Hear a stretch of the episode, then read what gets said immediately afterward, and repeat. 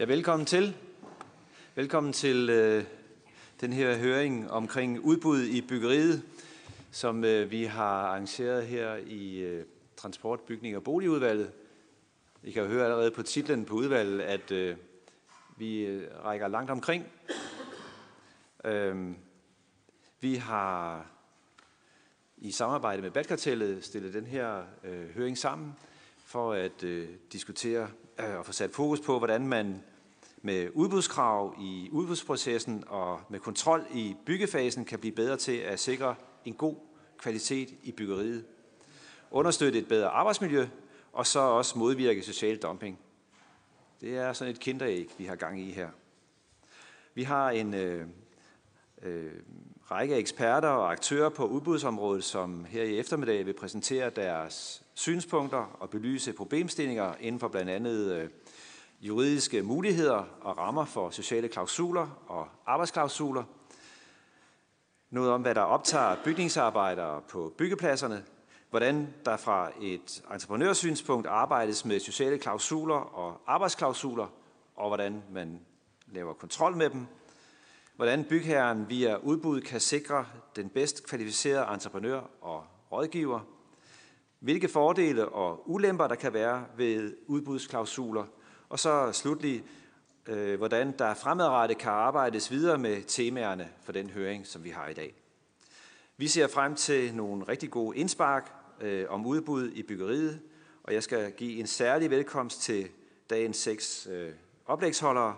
Andreas Christensen, som er advokat øh, hos Horten, det er her, og Gunther Otgaard, som er sekretariatchef hos øh, Badkartellet, Henrik Melke, som er administrerende direktør i Enemærker og Petersen, og så øh, Henrik Lindved Bang, som er direktør i Bygherreforeningen, Palle Adamsen, der er formand for Foreningen af Byggeriets Samfundsansvar, og Janus, hvad siger man så?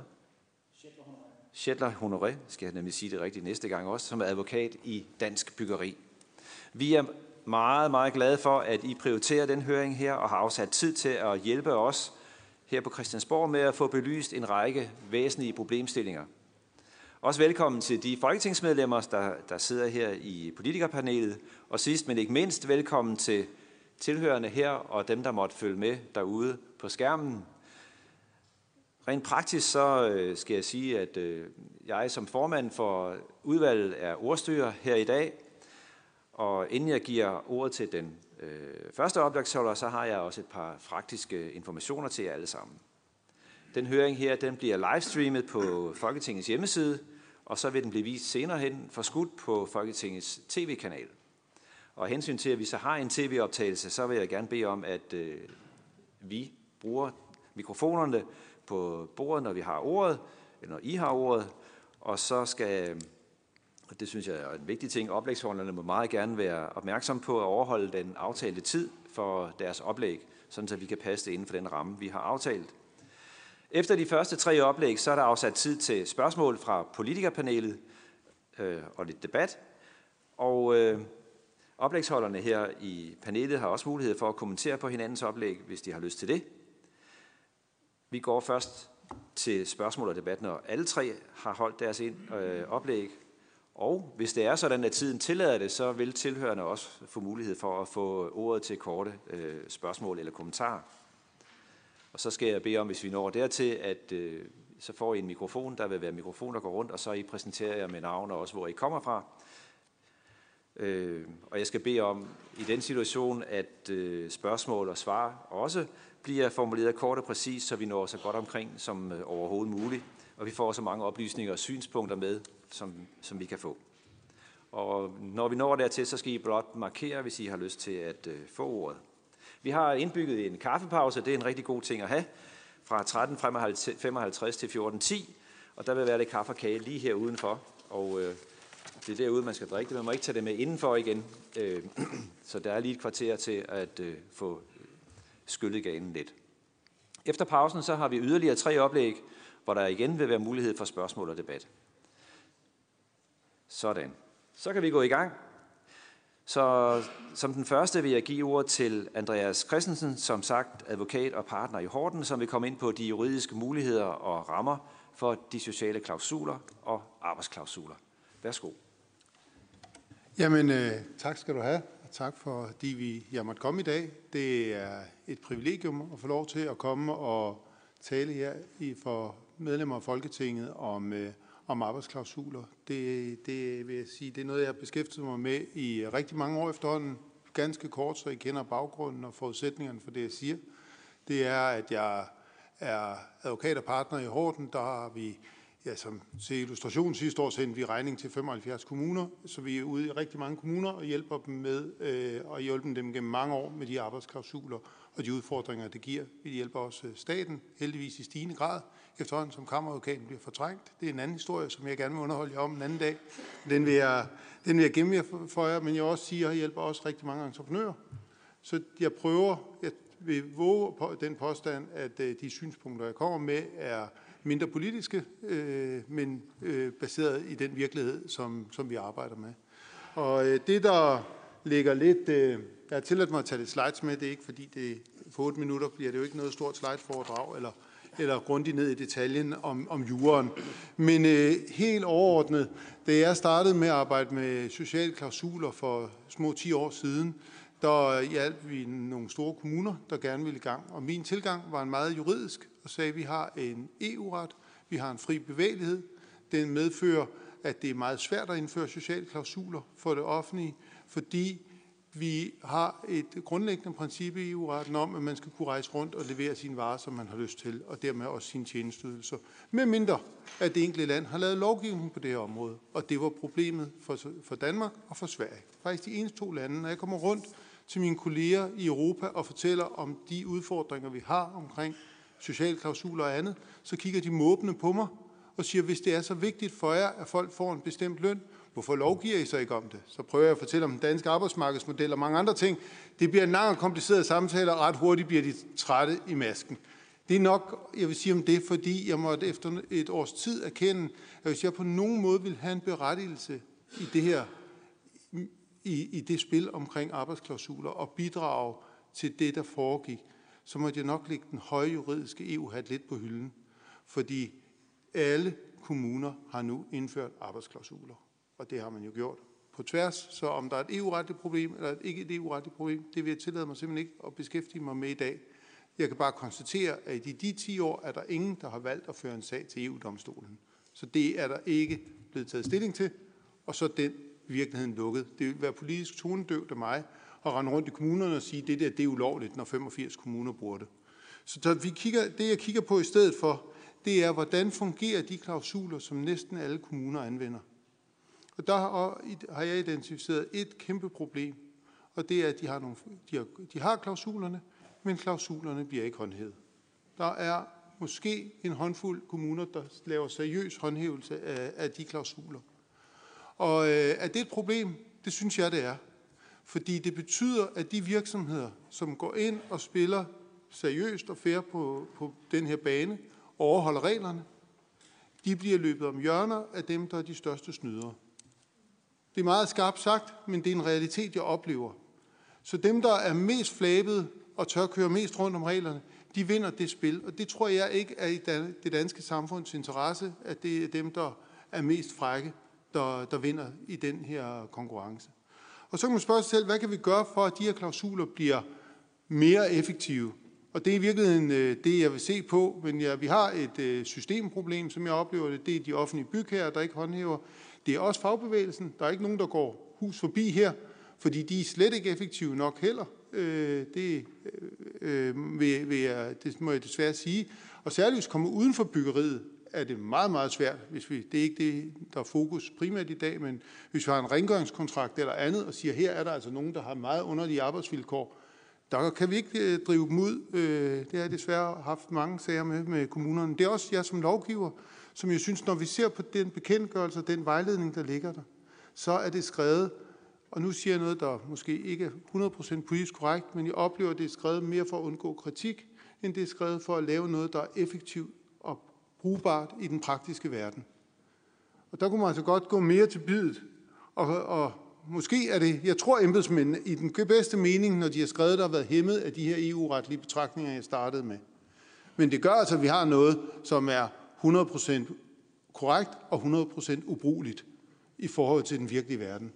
Og derfor er det ikke der, vi kan hente vores, øh, vores bistand fra, når vi skal finde ud af, hvordan skal vi, øh, skal vi gøre det her. Noget af det, jeg, jeg tænker, vi har som et, øh, en udfordring, skal jeg lige, jeg har den, undskyld, jeg har den der. Øhm, noget af det, som, øh, som jeg ser, vi, øh, udover den her, den her begrænsede håndhævelse, som, som der foregår, så, så et, øh, et andet problem, det er, at øh, de klausuler, vi anvender, de er jo hentet fra den lovgivning, som, som I et eller andet sted har været eksponenter for at blive lavet, og det cirkulerer. Og der står der løn- og arbejdsvilkår, øh, så svaren til dem, der er på egnen. I skulle prøve, jeg har haft øh, advokater i mit firma til at sidde og finde ud af, hvad er løn- og arbejdsvilkår for en smed på egnen. Det kunne være i Københavns Kommune for eksempel. Det tager en hel sommer, og vi finder ikke ud af et svar, der kan bruges til noget som helst. Og de får en regning, der er meget større end det løntilgodehavende, som de pågældende arbejdstagere havde. Det, det er et, et begreb, som EU-retligt er meget smart at anvende, for det rækker tilbage til en gammel ILO-konvention og alt muligt andet. Men det er ikke til at gå ud og håndhæve, at du skal lønne arbejdsvilkår på egnen. Det kan man begynde at diskutere rigtig længe. Jeg har endda stået med polske håndværkere, der siger, vi har da meget bedre løn- og arbejdsvilkår, for i vores er skruet helt anderledes sammen. Det bliver altså en meget lang og tung diskussion.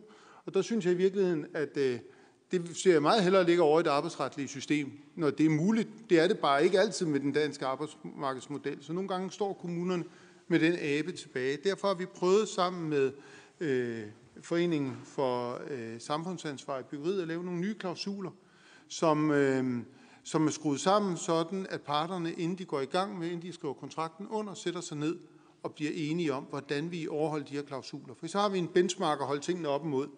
Det kunne man, hvis vi kunne få de, det behøver ikke være de klausuler, men nogle ensartede og effektive klausuler, spredt mere ud over hele det danske arbejdsmarked, så ville det være en fantastisk fordel for håndhævelsen. Jeg vil også våge den påstand, så tror jeg er lidt videre til, ikke lige knap, men jeg vil våge den påstand, at sådan en ensartet klausul, den vil også gøre, at der bliver lavere transaktionsomkostninger. Fordi hver gang man skal ind og lave et bud, så kender man klausulen. Hvor i dag, der er det en myriade af forskellige skriverier, der er lavet hen over cirkuleret. Hvis vi havde noget, der var ensartet, så ville entreprenørerne sige, det der, det kender vi, vi ved, hvordan vi skal forholde os til det. Derfor behøver vi ikke have så stor en risikopulje inde i vores, vores tilbudsgivning. Så mit, mit forfængelige håb er, at vi faktisk kunne spare lidt, når vi bygger i Danmark oven i købet, og så vi samtidig kunne få måske lavet nogle klausuler, som bedre spillet sammen med det arbejdsretlige system, vi allerede har, så det ikke bliver sådan parallelsystemer, som vi, øh, som vi måske er lidt tilbøjelige til at opbygge i dag.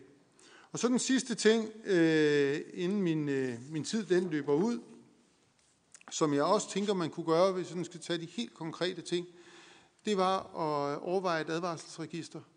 Det har vi af flere omgange prøvet at få skabt, og jeg kan sige, det har vi ikke rigtig haft held med. Øh, Forbruger- og Konkurrencestyrelsen, som det kan naturligt kunne ligge i, det var et sted i hvert fald, de har været for sig, og øh, med forskellige betragtninger om, at det måske ikke juridisk kunne lade sig gøre. Tanken her er, at, øh, at der, når vi så endelig får identificeret nogle brødne kar, så kan de rejse rundt fra kommune til kommune og lave de samme overtrædelser igen og igen. Og vi har de juridiske værktøjer til at afskære dem i udbudsdirektivet og sige, du har misligeholdt en kontrakt et sted, og du har ikke overholdt klausulerne, og på den måde smidt dem ud.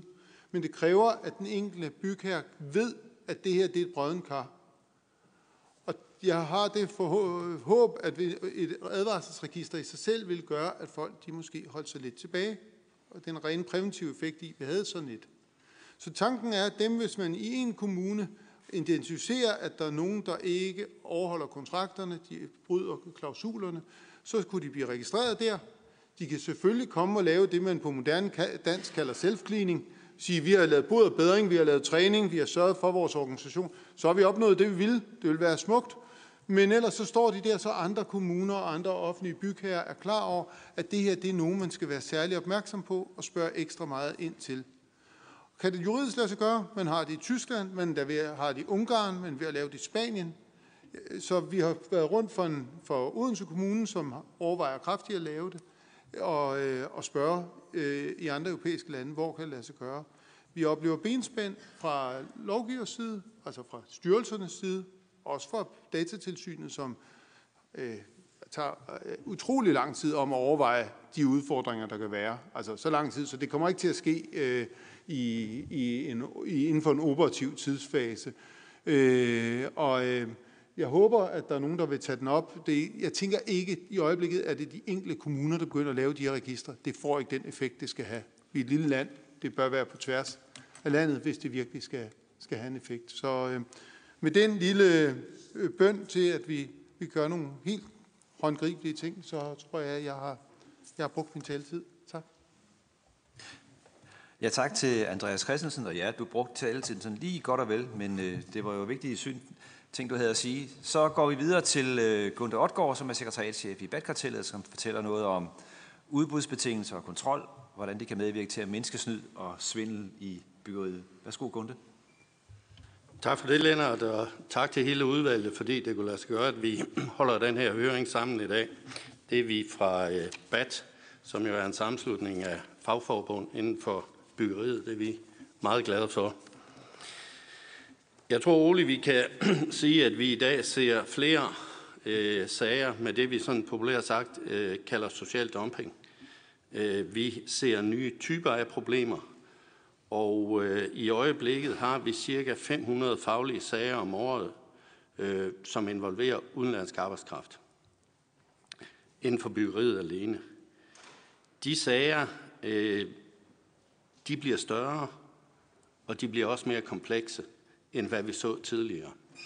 De har også ændret karakter på den måde, at de sager, vi havde, da vi startede med at opleve de her problemer, de handlede meget om, at vi skulle have en overenskomst.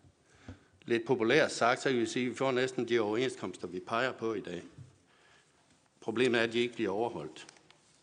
Og nogle af de øh, overenskomstbrud, vi ser, er ret systematiske. De er ret veloverlagte. Der er simpelthen nogen, der formår at køre med noget, der minder om et dobbeltbogholderi. Og man kan jo sige, at der er jo ganske få regler eller overenskomster, der i sig selv kan forhindre folk, der vil snyde, i at snyde. Men når det så bliver opdaget, så kunne man jo godt tænke sig, at der var en helt anden type sanktion, der trådte i kraft. Og Andreas har jo lige peget på, at man kunne oprette et register over de brødende kar. Det mener vi sådan set, der er adgang til både i EU's udbudsdirektiv for byggeri og i den implementering af det direktiv, som vi gennemførte i Danmark, som jeg husker det rigtigt, og jeg var selv med til det, så kan man faktisk godt det. Så det er helt klart en, en ting, vi går ind for. Vi har også nogle ret store sager i øjeblikket. Metroselskabet er, er repræsenteret her i dag på, på, øh, på tilhørpladserne, og tusind tak for det. Men Metroselskabet er jo et, en historie, som vi alle kan lære rigtig meget af, fordi man fra starten kom afsted uden arbejdsklausuler, og derfor retrospekt har prøvet at løse de problemer, man har stået over for. Og det er der rigtig mange gode kræfter, der har været involveret i, men jeg tror, at de samme rigtig mange gode kræfter ville have sagt, havde vi da for bare gjort det indledningsvis, så kunne vi måske have taget nogle af problemerne i opløbet. Og det er jo det, der er hele pointen med arbejdsklausuler og klausuler i øvrigt. Det er den præventive effekt. Og der er rigtig mange arbejdsklausuler derude, og nu skal vi have dem til at virke. Vi har en kæmpe sag på vej, eller det er ikke mig, og det er ikke BAT, men det er nogle af vores gode kolleger og medlemmer. Det drejer sig om ca. 1.500 mand, såkaldte vikarer. Det drejer sig om i alt 16.000 arbejdsmåneder. Og de er altså blevet systematisk underbetalt. Jeg ved ikke, hvor mange penge det krav kommer op i. Det tør jeg ikke gætte på, men jeg ved, der sidder ret mange og regner på det i øjeblikket. Og tror, at sagen kommer for i, i, i februar eller marts måned. Og så er jeg sikker på, at I nok skal høre om den. Fordi det er, øh, det er sandsynligvis 60 millionbeløb, det drejer sig om. Og det er bare for at illustrere, og det er en offentlig plads. Det, det er offentlige, der bygger her. Øh, det er bare for at sige, at der er noget at komme efter derude. Vi har også set på transportområdet det, der er blevet døbt Filippinerfinden.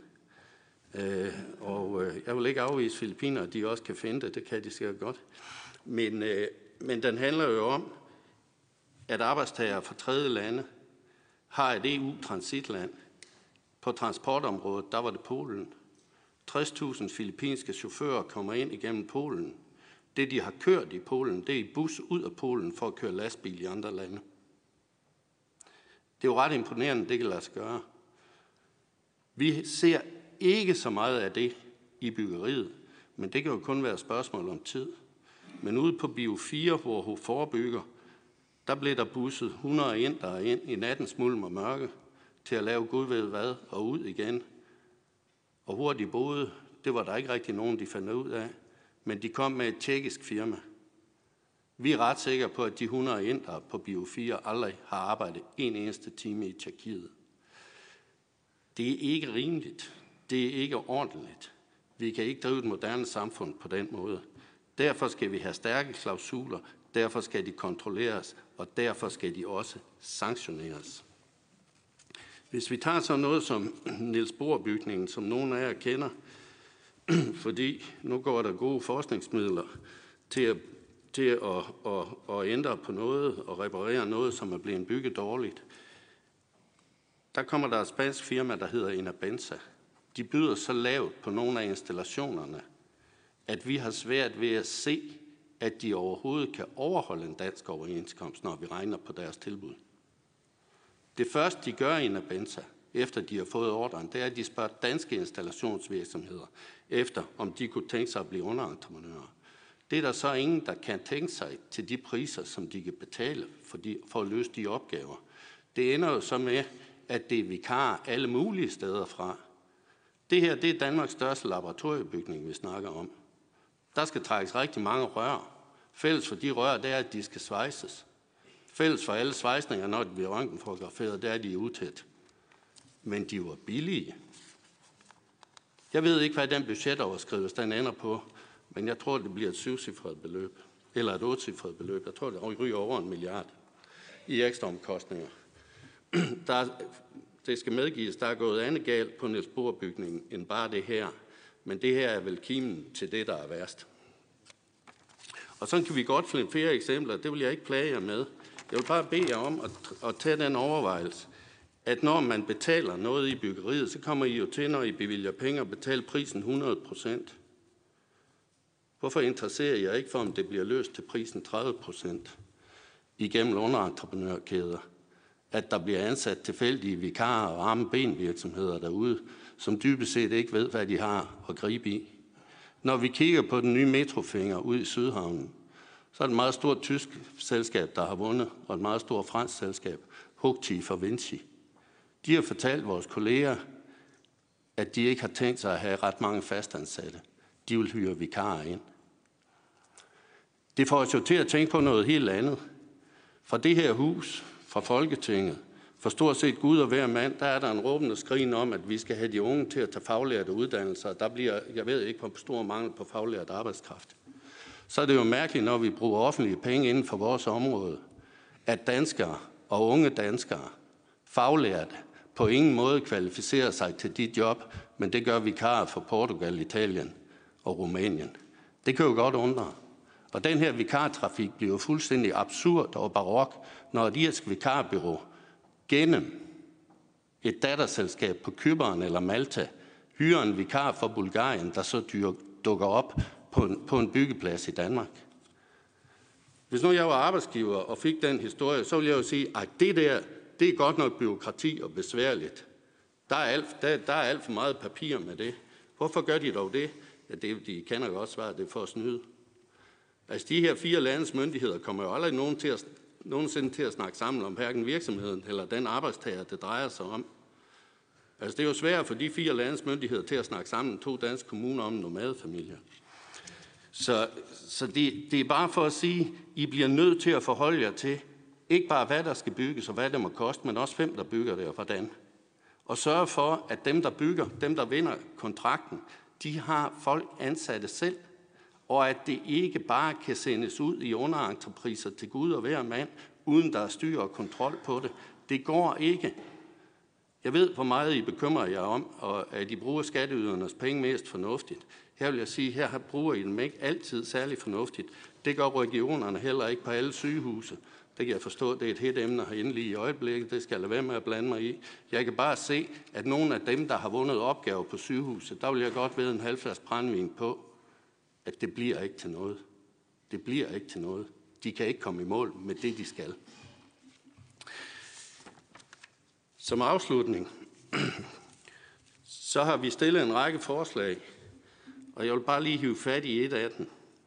Jeg tror, vi kan nå rigtig meget, hvis alle, der færdes på danske byggepladser, og vi kan passende starte med de offentlige, at de har et ID-kort. Et ID-kort, der fortæller, hvem de er, hvor de kommer fra, hvem de arbejder for, der indeholder deres ansættelseskontrakt, hvor de er forsikret, hvor har de deres sociale sikringer, også noget, der fylder meget i øjeblikket med revision af, af forordning 883 for EU. I snakker mest, øh, I snakker, nogle af jer snakker mest om børnesjek, vi andre vi snakker mest om dagpenge under den forordning. Så der kommer en entydighed i, hvem folk er, hvem de arbejder hos, og hvor de ellers skal betales og betale til. Det vil hjælpe på nogle af de muligheder, vi har for at kontrollere arbejdsklausulerne. Langt de fleste arbejdsklausuler er skrevet godt og ordentligt. Men vi, det er rigtigt, vi mangler kontrollen.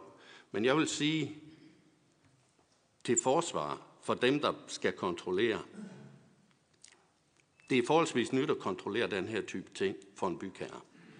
Så der er altså en læringsproces, og byggeriets samfundsvar er jo i gang med den læreproces sammen med nogle kommuner og andre. Men det kan vi godt speede op, og vi kan godt blive bedre til det.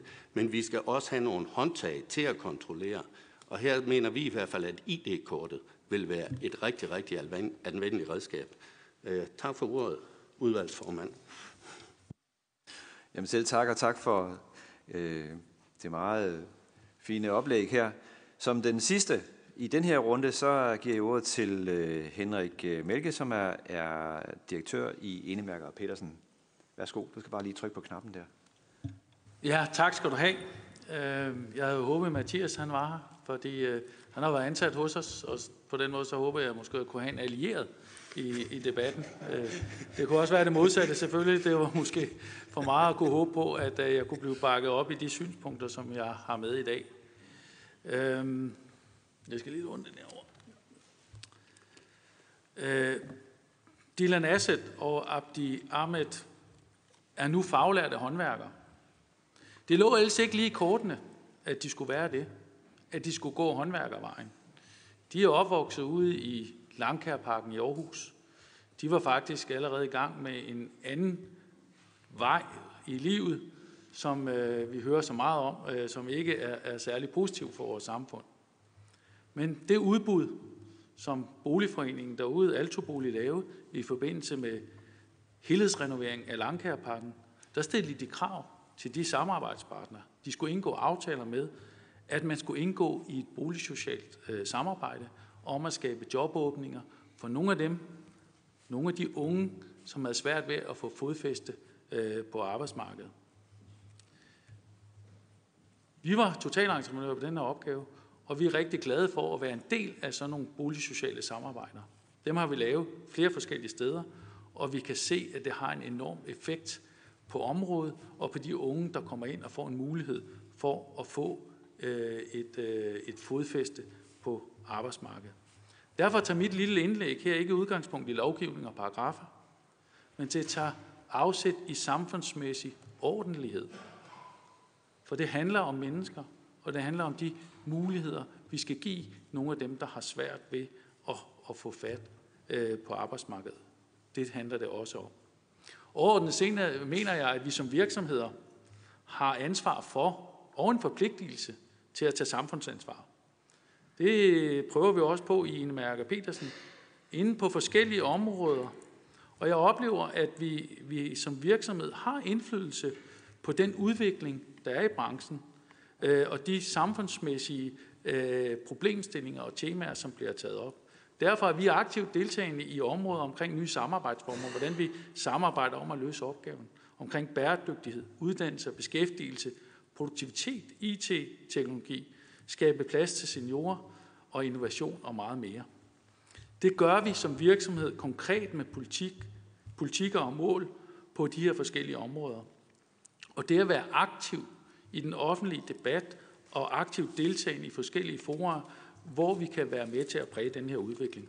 Derfor var vi også rigtig glade for, at, øh, at Folketingets øh, seniortænketank kom på besøg, øh, og de kan jo komme ind, og nogle af jer har måske allerede set den video, der ligger på, på nogle af de muligheder, som, som vi i vores virksomhed er med til at skabe for nogle af de seniorer, som har lyst og kan blive længere på arbejdsmarkedet. Det er også derfor, jeg er her i dag og har sagt ja til at stille op, for at være med til at kunne, med min lille del og den lille viden, vi har, være med til at præge debatten og udviklingen omkring øh, det med at skabe øh, og indbygge sociale klausuler og arbejdsklausuler i nogle af de udbud, der er. De samfundsmæssige muligheder og udvikling, dem kan vi ikke løfte alene. Vi kan som branche løfte det i fællesskab og som samfund. Vi kan som virksomhed tage individuelle øh, initiativer, og det gør vi. Der ligger dog en særlig samfundsmæssig forpligtelse øh, hos de offentlige bygherrer og det offentlige støttede byggeri i forhold til at sikre, at de penge, som vi som samfund investerer i infrastrukturprojekter, i anlæg og byggeprojekter, samfundsmæssigt bidrager til mere end de fysiske anlæg og de bygninger, vi kan se efterfølgende. Det sikres ved, at der bliver stillet krav i de offentlige udbud og de offentlige støtteudbud om, at de samarbejdspartnere, man indgår aftaler med, at de også tager noget samfundsansvar. Det kan være på mange forskellige områder. Nu snakker vi meget, eller Gunde var jo inde på det her med arbejdsmarked, overenskomstløn og arbejdsforhold. Det er også krav til uddannelse, lærlinge og elevpladser, praktikpladser, jobåbninger for dem, der har svært ved at komme ind og få fodfæste øh, på arbejdsmarkedet. Det kan være omkring arbejdsmiljø og sikkerhed og meget mere. Det skal indbygges som krav i de udbud øh, og de kontrakter, der indgås. Helt konkret så oplever vi også, at, at der er flere udbud af den her slags, hvor, som tager afsæt i, i noget samfundsansvar, som skal bygges ind i de her aftaler. Det vi gerne vil se, det er, at det også er realistiske og opnåelige krav, der, der stilles. Og det vil vi gerne forpligtes på. Og det vi savner, det er, at vi rent faktisk også bliver forpligtet som virksomhed til at leve op til det, vi har givet pris på. Den kontrakt, vi har i forhold til det, vi skal lave. Øh, vi oplever for ofte, at øh, interessen efterfølgende, når vi først går i gang med opgaven, den har ikke samme karakter, som når vi skal give pris på opgaven, eller give tilbud på opgaven. Og der er vi inde på noget af det, som der også allerede er sagt, at opfølgningen, den er mangelfuld. Der bliver ikke fuldt op på de krav. Det vil vi gerne, har vi et stort ønske om, at der bliver taget hånd omkring, og at der bliver en større opfølgning på det her område. Vi erkender, at det kan være svært at føre kontrol, øh, og det er ikke blevet nemmere med den nye persondataforordning. Det tror jeg også, der blev henvist lidt til, det her med, at vi kan ikke samkøre register og alt muligt andet.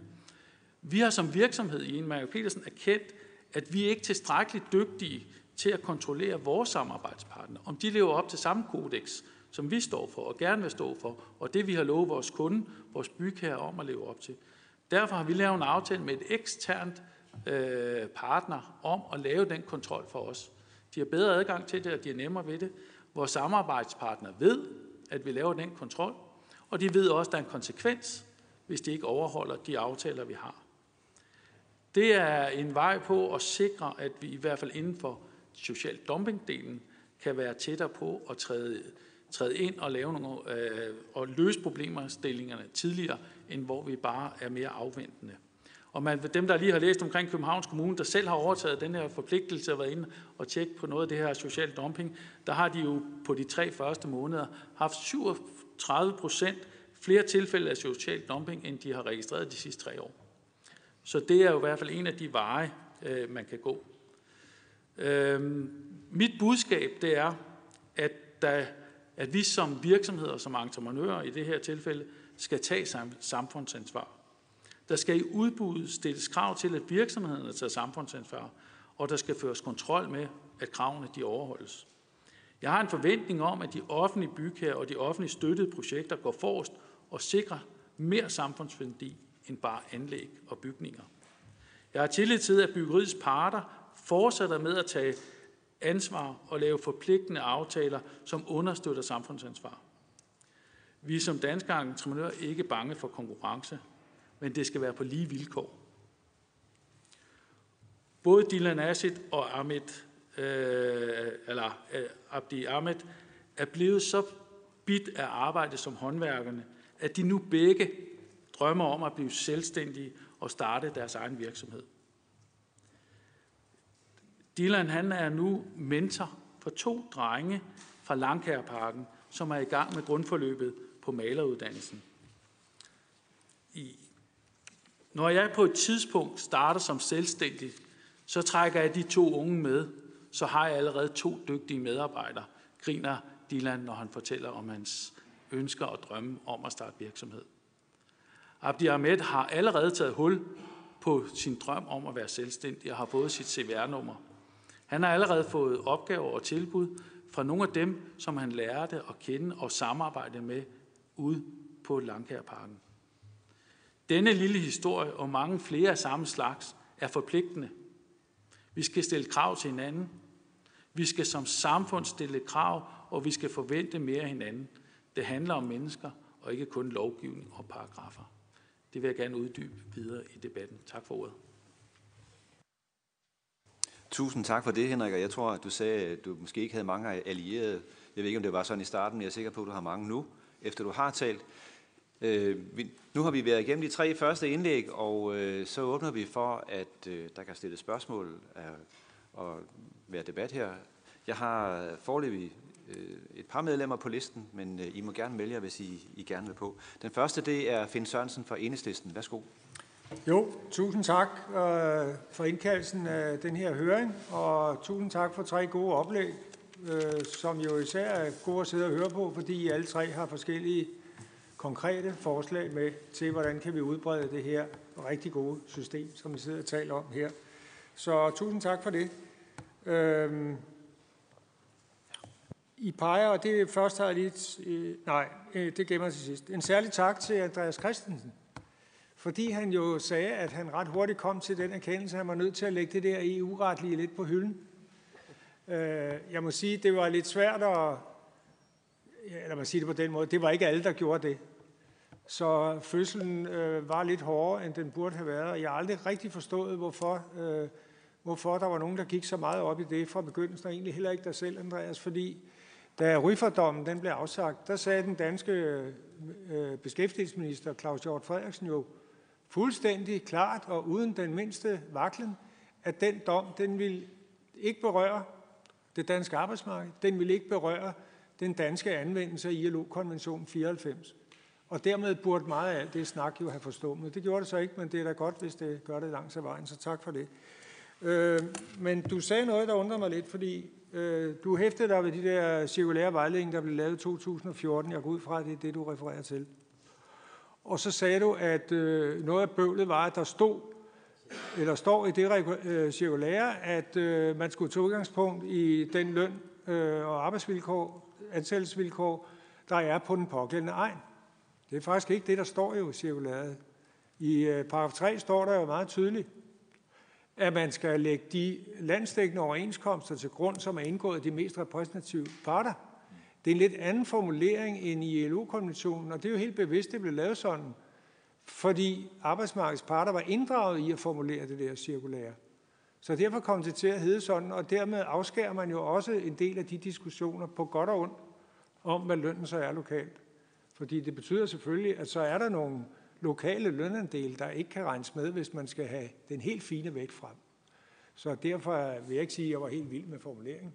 Det var jeg ikke. Men det var jo det, man kunne nå til enighed om, og et godt redskab til at få hul på det hele.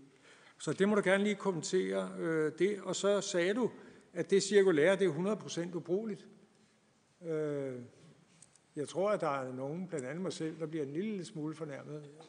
For vi lagde da en hel del arbejde i det, rigtig mange mennesker sammen med den daværende beskæftigelsesminister Mette Frederiksen for at, at finde et godt redskab til at komme videre. Og så får vi at vide, at det er 100% ubrugeligt. Helt tosset kan det jo ikke have været, fordi ideen har jo bredt sig meget godt. Men øh, det vil jeg da meget gerne høre. Til allersidst, så vil jeg spørge hele panelet sådan set, eller dem, der nu kan få lov at tale i den her omgang. Altså, Hvad gør vi ved de kommuner, der stadigvæk ikke har set lyset? For det er jo ikke rigtigt, at alle kommuner bruger det. Jeg kunne godt afsløre et par stykker her, det vil jeg så ikke. Det er ikke rigtigt. Det er heller ikke rigtigt, at alle kommuner bruger det i alle de sammenhænge, hvor de kunne bruge det. Fordi det primært er i byggeriet, at kommunerne bruger det, ikke? Øh, men der er jo alle mulige andre serviceopgaver, hvor man kan stille nøjagtigt de samme krav, når man sender dem i udbud, og hvor man bør gøre det, hvis vi ellers er enige om præmisserne på den her diskussion. Så hvad gør vi der? Altså enhedslisten har jo en klar holdning. Vi vil gerne medvirke til noget lovgivning omkring det her. Det har vi ikke kunne få flertal for, har det sikkert stadigvæk heller ikke. Øh, og det er heller ikke øh, som om det er et stærkt ønske ude fra parterne, at der bliver noget lovgivning, men så betyder det jo bare, så får man jo selv ansvaret for at forklare, hvordan får vi så alle med ombord, og hvordan sikrer vi, at det bliver øh, håndhævet. Tak. Ja, tak for det, Finn. Øh, jeg ved ikke, om du hørte, da jeg sagde i indledningen, det må godt være lidt kort, fordi at, øh, så er der flere, der kan har mulighed for at... Øh... Ja, men det ved jeg godt, Finn. men så er det måske i hvert fald til jer andre, så godt kort en lille smule. Vi har, vi har tanke om, at vi skal have en pause klokken 5 minutter i, og øh, jeg har tre mere, der gerne vil stille nogle spørgsmål. Øh, jeg ved ikke, om I kan, hvis nu jeg deler det over, jeg tager en mere nu, og så kan I svare, og så tager vi de to sidste bagefter. Så den øh, næste, det er Roger Mathisen, og det må gerne være lidt kortere end Fins. Det, jeg lover, det bliver meget kortere. Øh, tak, fordi I er kommet, og tak for øh, øh værdifuld. Øh, ja, altså, øh, jeg er allerede meget beriget i forhold til, til området. Og jeg, vi sidder jo lige nu øh, og taler om håndhævelse i forhold til Storebæltsulykken øh, fordi der er altså hele type godkendelsesspørgsmålet i forhold til de vognsæt, der nu er anvendt, øh, som jo også er en, et, en EU-sanktioneret øh, enhed, der ligesom har leveret den. Den leverer ikke nogen øh, håndhævelses, altså hvordan tjekker du? Altså det følger ikke med i typegodkendelsen, og burde det ikke det, så vi alle sammen har en ensrettet håndhævelse af, af de typegodkendelser og de regler, der er. Øh, hvor, hvor ser I, at det kunne være vi kan lave de her, altså den her måde at kontrollere på og, og håndhæve lovgivning, hvor, hvor ligger vi den typegodkendelse ind? Vil det, være en, en, vil det ikke være en fordel at kunne gøre det? Øhm, så i forhold til øh, herr Henrik Milke omkring øh, samfundsansvar, jeg, jeg er meget enig. Altså, jeg, jeg, vi er jo nødt til at anerkende, at øh, ofte, når vi laver lovgivning herindefra, så har erhvervslivet gået foran i 4-5 år, så klapper vi os selv for ryggen og tager æren for noget, som, som egentlig er blevet opdyrket ude hos borgerne øh, lang tid før vi fik ideen. Og det er jo også sådan, det skal fungere i et godt demokrati, hvor vi lader os præge af de udvikling, der er i befolkningen. Men vi ved jo også stadigvæk, at der er øh, alt for mange øh, rødne, brødne kar, rødne mennesker som, med dårlig moral. Øh, så hvordan sørger vi for, at vi bedst muligt øh, styrker det her samarbejde?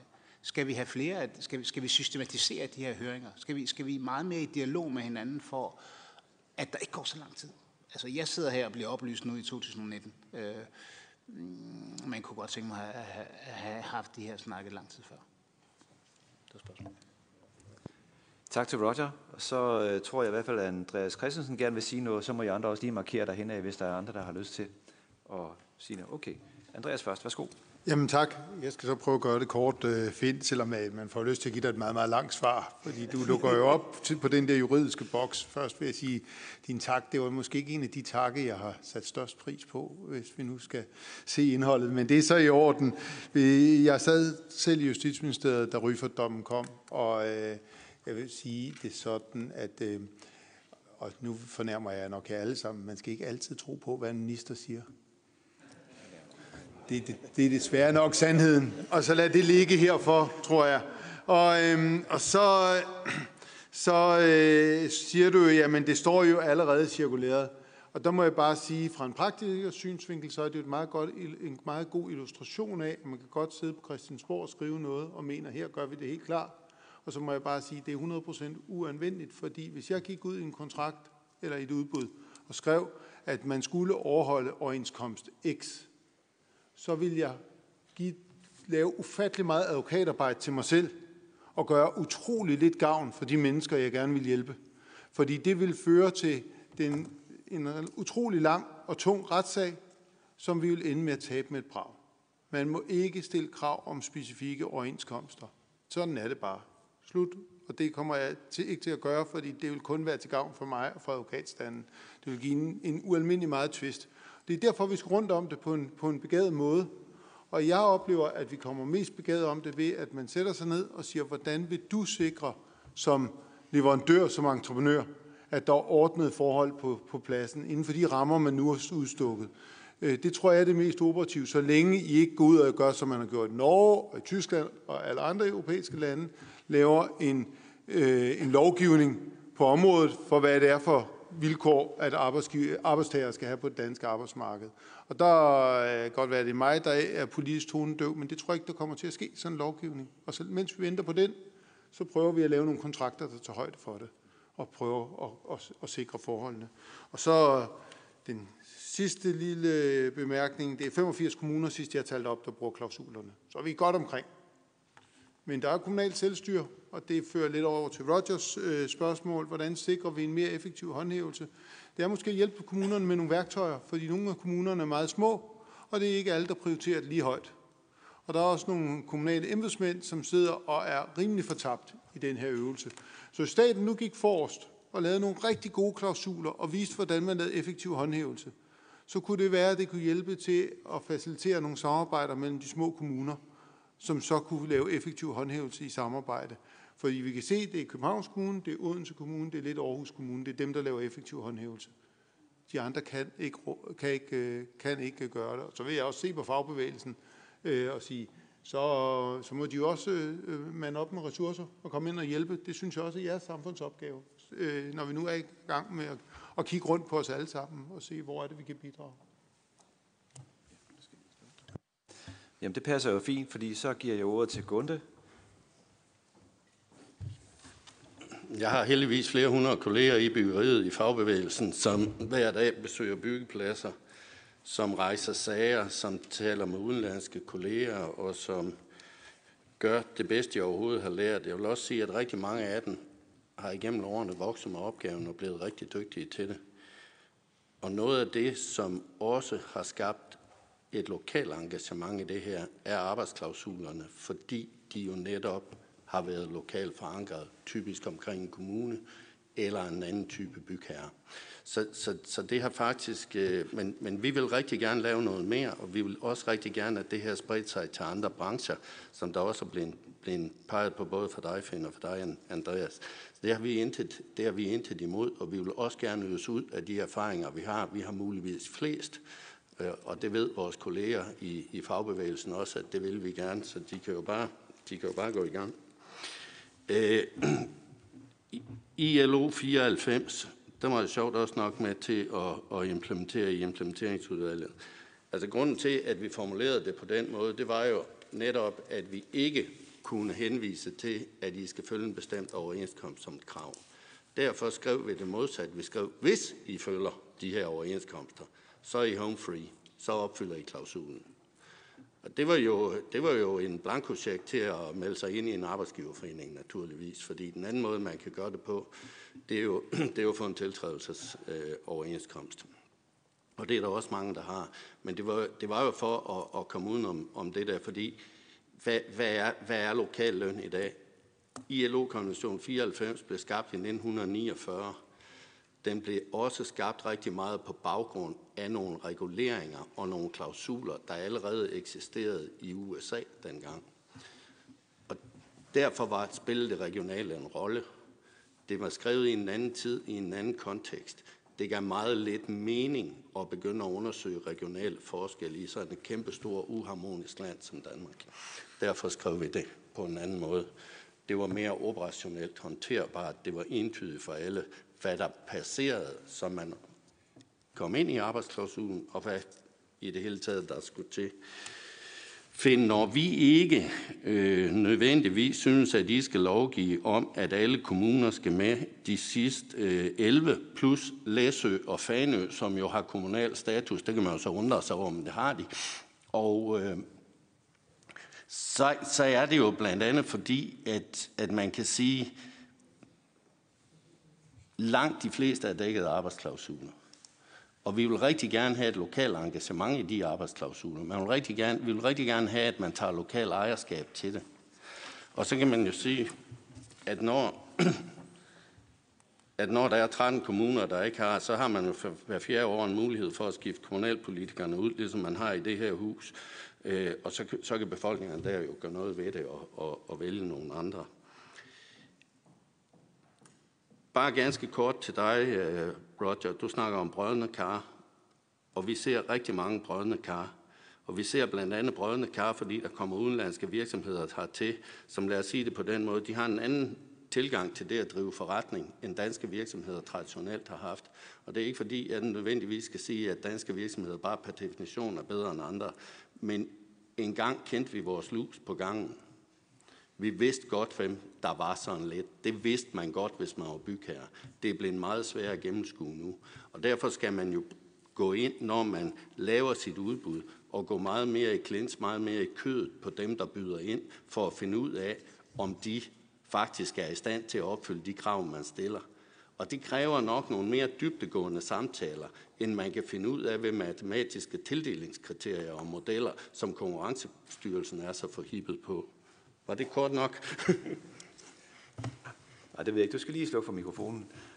Det var fordi, jeg sendte en lille et, en, et stykke papir, hvor jeg skrev kort sekunde. Og jeg det, sender det videre. Det behøver, jeg, tror, du skal bare, jeg tror, du skal bare beholde det, fordi jeg tror, det har du brug for næste gang, du skal sige noget også, hvis jeg kender dig ret. Øh, der er en markering øh, længere nede fra fra Palle Adamsen. Værsgo. Du skal lige trykke ja, øh, Tak skal du have. Øh, nu, øh, nu tog Gunde jo, jo ordet og, og holdt det øh, i pæn tid. Det kender jeg jo Gunde for i andre sammenhæng. Øh, det jeg, kan jeg ville have lavet en replik til, til, til dig, Finn Sørensen, øh, om, om det spørgsmål, der hedder, hvad gør vi med de kommuner, som ikke gennemfører kontrollen? Øh, men nu kan jeg tilbyde øh, til dig, formand, at, at jeg tager det med i mit oplæg lidt senere, og så kan du få et tilbud om at holde tidsplanen, men jeg vil også godt prøve at svare på det nu. Du vælger. Jeg tænker, vi tager det senere så. Vi tager det senere, ja. Og det, er, og det er kun fordi, at jeg har to, øh, der gerne vil spørge en gang til, og i virkeligheden så skal vi holde pause om et minut, og det tror jeg ikke på, at vi når med to spørgsmål og to svar, eller hvad det nu måtte blive. Så vi kommer til at gå lidt ind i kaffepausen, så må vi se, hvordan vi klarer det. Men hvis nu vi kan tale kort den her gang, så tror jeg, at det går rigtig godt. Den første, det er Rasmus Prehn fra Socialdemokratiet. Ja, jeg vil også gerne sige øh, mange tak for den her konference. Øh, jeg er i hvert fald glad for som socialdemokrat at være med til at arrangere det her. Det er kolossalt øh, vigtigt. Øh, der er ikke nogen tvivl om, at vi gerne vil have endnu mere udbredt det her med arbejdsklausuler. Øh, men vi er jo lidt bekymrede over, når vi så rent faktisk bruger dem på store statslige byggerier, at vi så alligevel får kritik. Og vi har oplevet det med Storstrømsbroen, hvor vi har lavet klare klausuler og har en klar forventning om, at det er noget, der virker. Og så får vi voldsom kritik øh, for, at der kommer nogle underlødige øh, aktører ind. Øh, og der har jeg brug for nogle konkrete værktøjer til, hvad skriver vi ind i de her kontrakter, så vi mere specifikt undgår de problemer, øh, som opstår her? Øh, er det det, øh, som, øh, som Gunde var inde på før, hvor man skriver det omvendt og skriver, hvis det er, I er med her og her, så er I i hvert fald på den sikre side, eller er det noget helt andet? Øh, jeg, synes, jeg synes, det er en utrolig svær øh, situation, for vi vil jo det bedste men hvis det er, at det ender, som øh, Andreas Christensen siger med, at det kun er for at skabe god stemning, men det er ikke er noget, der giver noget i virkeligheden, så, så er det jo ikke så godt. Øh, så vil jeg gerne med hensyn til det med lærlinge, som vi jo er kolossalt optaget af, der har vi jo brystet os af, når vi laver de her udbud, så giver det også konkrete øh, lærepladser. Og vi taler om på Femeren, det er noget, der skal give 500 lærepladser. Elektrificering af jernbanen, det er noget, der skal give 100 lærepladser osv. Er nogen af jer, der kan reflektere over, hvordan ser det egentlig ud? Batter det noget derude? Fordi Ellers så må vi skrue det sammen på en anden måde. Vi vil meget gerne bruge det som løftestang til at få flere faglærte. Tak for det. Det var i hvert fald meget kort og præcist. Og den øh, sidste i den her omgang, det er Mette Reismann. Værsgo. Tak. Gunde, jeg har et øh, både et spørgsmål, men vel egentlig også en kommentar, fordi når du taler om øh, omfanget af særligt udenlandske vikarer, der anvendes, så synes jeg jo, det er dybt bekymrende. Altså dybt bekymrende. Øh, Øh, og du nævnte ikke øh, den risiko, der jo består i en, øh, et dårligere arbejdsmiljø og en, en langt større sikkerhedsrisiko, fordi at der er både sprog, der er kultur, øh, som også jo, når man anvender disse typer af arbejdskraft, som kommer ind og spiller en rolle i omfanget deraf. Så måske kunne du knytte nogle kommentarer til det, fordi det er bestemt også noget, som vi er optaget af i Socialdemokratiet. Så er der det omkring at skulle kontrollere øh, ID-kortet. Selvfølgelig synes jeg, det er en super god idé. Københavns Kommune gav jo øh, i forbindelse med budgettet, der blev indgået sidste år øh, i september 2 millioner til at styrke kontrol på københavnske arbejdspladser, lige præcis øh, omkring ID-kortet. Jeg kunne godt tænke mig, at det også blev udbredt til, at vi havde øh, byggeri, der blev foretaget på private grunde. Fordi at Socialdemokratiet, da vi sad i regeringen, indførte vi jo lige præcis muligheden for at kontrollere både for sort arbejde, skattesnyd, men det gav jo også den positive afledte effekt, både på arbejdsmiljøet og arbejdsbetingelserne. Desværre afskaffet nuværende regering det, øh, men det er jo også en kæmpe øh, udfordring. Nu har vi talt meget om offentlig byggeri, men jeg synes at bestemt også, at villavejene skulle inddrages i denne her problematik. Og så vil jeg bare afslutningsvis rose Henrik Melke for hans fokus på samfundsansvar, Giv, at lige så mange entreprenører erhvervet gjorde som jer, Altså, jeg har talt om CSR, som det jo også engang blev benævnt helt tilbage fra starten af nullerne, og der grinte man bare hånligt i byggeriet, da man ligesom omtalte, at det faktisk nok øh, kunne være morgendagens virksomheder, som kom til at leve videre, og endda godt videre, også finansielt, hvis det var, at man inddrog samfundsansvaret. Så thumbs up, Henrik. Bare klip på, få det øh, smækket ind både i kontrakten og i udbudsmaterialet, og stil de krav. Og så vil jeg sige som det sidste, jeg er jo tilhænger af mange gange, når jeg hører sådan nogle ting som det her, at øge både straf og bødeniveau. Altså, fordi at der er, når der er penge ting, så er det jo desværre det eneste, der hjælper. Hvis det er sådan, at man får, øh, jeg vil næsten gå så vidt, og det er selvfølgelig en provokation, øh, men øh, udsigten til at komme ind bag trammer, det er altid noget, der hjælper usædvanligt meget på folk, der har også udsigt til at tjene penge. For det. Og så, øh, jeg kan se, at der er i hvert fald to, der har markeret Henrik først.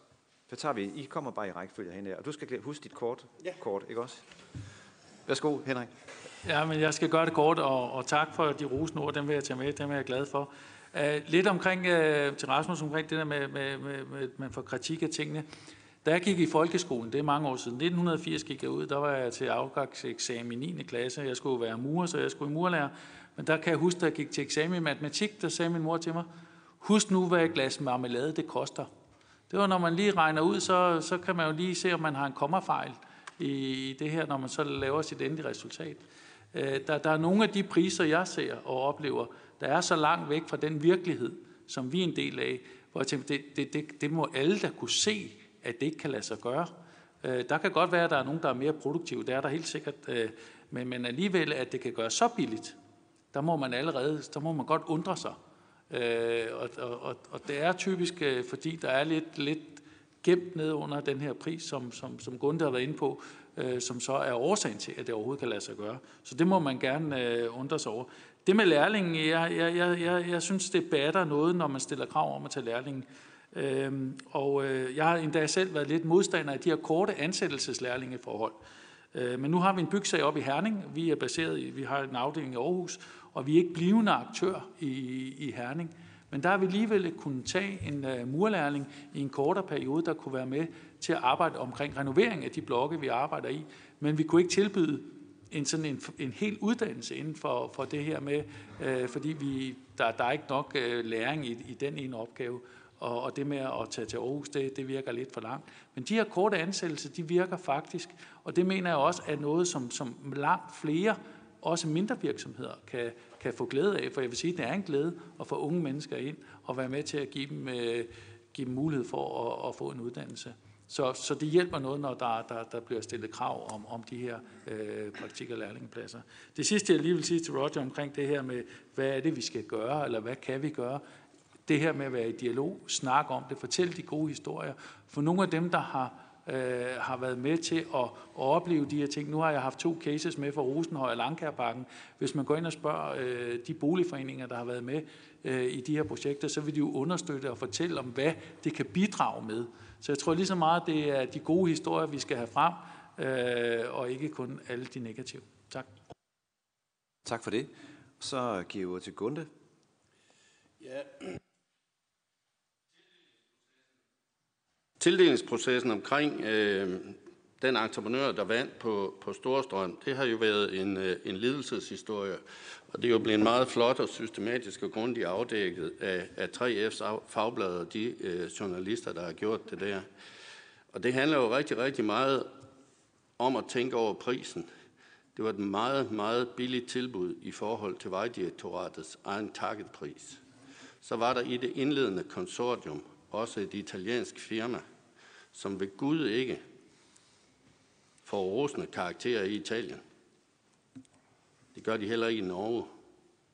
I Italien der er der et fuldstændig åbent tilgængeligt register, som den italienske stat driver over, hvad for nogle entreprenørvirksomheder staten ikke må entrere med. Jeg kan godt uddybe det, hvis det er nødvendigt for nogen. Hvorfor de har det, det er det ikke. Kan jeg se på Vilum. tak for det, så bliver det kortere. Med hensyn til lærlinge, det virker rigtig godt nogle steder, andre steder virker det knap så godt. Øh, vi skal blive ved med at bruge lærlingeklausuler, men vi tror også, at vi skal fintune dem, fordi Henrik er inde på noget af det rigtige.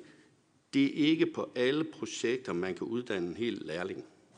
Vi skal blive bedre til at deles om dem her, og det kan vi godt blive bedre til at, at fintune alle sammen. Man kan sige, at de lærlingeklausuler, som vi bruger i dag, er forholdsvis bestandte.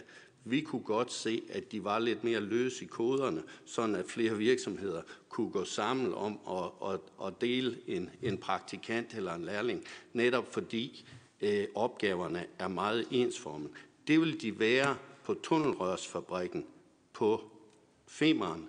Det er svært at forestille sig, at vi kan uddanne en fuld og hel betoner ved kun at støbe de tunnelrør. Så de skal være der i en periode og lære det, de skal lære der, og så skal de nok flyttes videre nogle andre steder. Det skal vi alle sammen øve os på at blive bedre til. Og, og der spiller I også en, en, væsentlig, øh, en væsentlig rolle. Med det, ja, vi synes, at, øh, at alle skal ud på de private villaveje nu, og, og, og skal have adgang til at gå ind og spørge ejeren, grundejeren, hvis de kunne se synlig økonomisk aktivitet, gå ind og spørge, om de vil må snakke med dem, der kravler rundt på stilasset. Det havde en præventiv effekt, og jeg kan jo se, at Rockwoolfonden nu siger, at sort arbejde er stedet. Man kunne måske godt tænke, der var en sammenhæng. Jeg ved det ikke, men det kunne man forestille sig. Øh, så det ser vi gerne. Øh, I det hele taget, det der med vikar, vikar er jo egentlig et forkert begreb, fordi en vikar, det var sådan en, der kom i skolen, når læreren var syg. Så kom der en vikar. Det var altså en, der var der. Det var altså en, der var der i stedet for en anden, der skulle have været der. I dag er det jo bemandingsfirmaer, vi ser. De her virksomheder, der vinder opgaven, de har ingen ansatte, og så ringer de til et bemandingsfirma, der så sender x antal af alt muligt slags kvalitet og med alle mulige uddannelser, og, og som regel ikke ret meget begreb om, hvad det er, vi skal. Det skaber jo det, vi på moderne dansk kalder et prekariat. Og der bliver desværre sværere flere og flere af de her atypiske ansatte, og folk, der bliver udstyret med et SE-nummer, de ved jo ikke engang, de er selvstændige, når de får et SE-nummer. Vi møder jo mange derude, så viser de, at de, de må godt være, det betyder, at du er selvstændig. Nej, nej, jeg er ansat over ham der. Nej, det er du faktisk ikke. Altså, der, der er en underskov af uorden her, og uordenlighed. Og det er derfor, vi også i vores skriftlige oplæg til jer skriver, sørg nu for, at folk de er direkte ansat ved dem, der vinder kontrakterne. Og så den sidste, inden at vi skal til Kaffhaus, det er Andreas Christensen. Værsgo. Jamen, jeg skal så prøve. Det er jo farligt at stå mellem folk og kaffen. Så, øh, men øh, helt kort, øh, Rasmus, jeg synes, du mangler lidt konkret input til, hvordan at, øh, man kunne gøre det. Øh, jeg vil ikke forholde mig til den konkrete på Storstrøm, fordi det, det skal man øh, måske være lidt ydmyg overfor, når man ikke har været helt tæt på processen. Men det, jeg oplever, det er, at øh, der er to ting, der virker. Det er guldråd og pisk, også i den her sammenhæng. Guldråden er, at man sætter sig ned med den entreprenør, der nu står til at vinde, men inden han har fået kontrakten, og snakker om, hvordan har du tænkt dig at gøre det her? Så vi bliver enige om, at vi har den samme opfattelse af, hvad der er anstændighed. Og, den, øh, og det er der ikke noget vejen for, at man gør. Og det kan godt udmønte sig i at sige, ved du hvad, vi oplever ikke, du er, du er egnet til det. Og så får så den anden, man må gå videre til med kontrakten. Jeg siger ikke, det er nemt, men det kan godt lade sig gøre juridisk. Det andet er så, når de så giver dem kontrakten, så er den kontrakt, der skal være flere niveauer af konfliktløsning. Hvor i dag, sådan et sted på Storstrøm, hvis du oplever, at der kommer nogen ind, og de ikke overholder tingene, og de ikke gør det, der er blevet lovet, så står der en offentlig bygherre, der skal fyre vedkommende og starte et nyt udbud. I ved selv, hvad det giver af anledning til palaver, også politisk, og i pressen og alle mulige andre steder. Det gør, at i den virkelige verden, der agerer en bygherre ikke før, at det er helt vanvittigt, det der foregår. Og hvis man nu i stedet for bygger nogle klausuler ind, som kan starte med at sige, nu får du bod, og du får mere bod, og du får, vi har nogle andre mekanismer, men man behøver ikke at kaste atompumpen i form af kontraktsopsigelsen, så tror jeg på, at vi får løst nogle flere ting. Og så er jeg helt enig i det, der bliver sagt. Vi skal holde op med at have laveste pris. Det er vanvittigt at købe ind efter laveste pris. Det er virkelig, virkelig... Altså dem, jeg hjælper, de får at vide, at det, hvis de insisterer, gør vi det selvfølgelig, men det er godt nok ikke klogt. Vi starter nogle prisspiraler, som kun ender med en elendig kvalitet, og, det, og vi får det alligevel som ekstra krav bagefter. Så hvis jeg var helt egoistisk, og nu skal nok være noget sidst, jeg siger, så vil jeg da sige, bare brug laveste pris, for det giver en helvedes masse konflikt, jeg kan hjælpe jer med bagefter og voldgiftssager. Men det, øh, men det, det, det er ikke rigtigt, øh, det er jo ikke det fede liv at leve det på den måde. Så, øh, så det, det, det er kortsigtet. Så vi skal, vi skal holde op med det der med laveste pris, og det kunne I som repræsentanter for offentlige bygherrer altså også godt øh, øh, gøre et, et stort slag for. Tusind tak for det. Så øh, kom vi igennem den første runde. Det tog en lille smule længere tid end, end øh, planlagt, men øh, det får vi nok indhentet til sidst. Det satser jeg i hvert fald på. I skal have jeres kaffepause. Øh, vi stiller lige et minut af den, og så siger vi, at vi mødes og starter igen her i 20 minutter over. To må det være, ikke? Yes. Det er det nemlig. 20 minutter over to starter vi igen. Godt, velkommen tilbage. Så øh, kan vi gå videre i øh, vores program.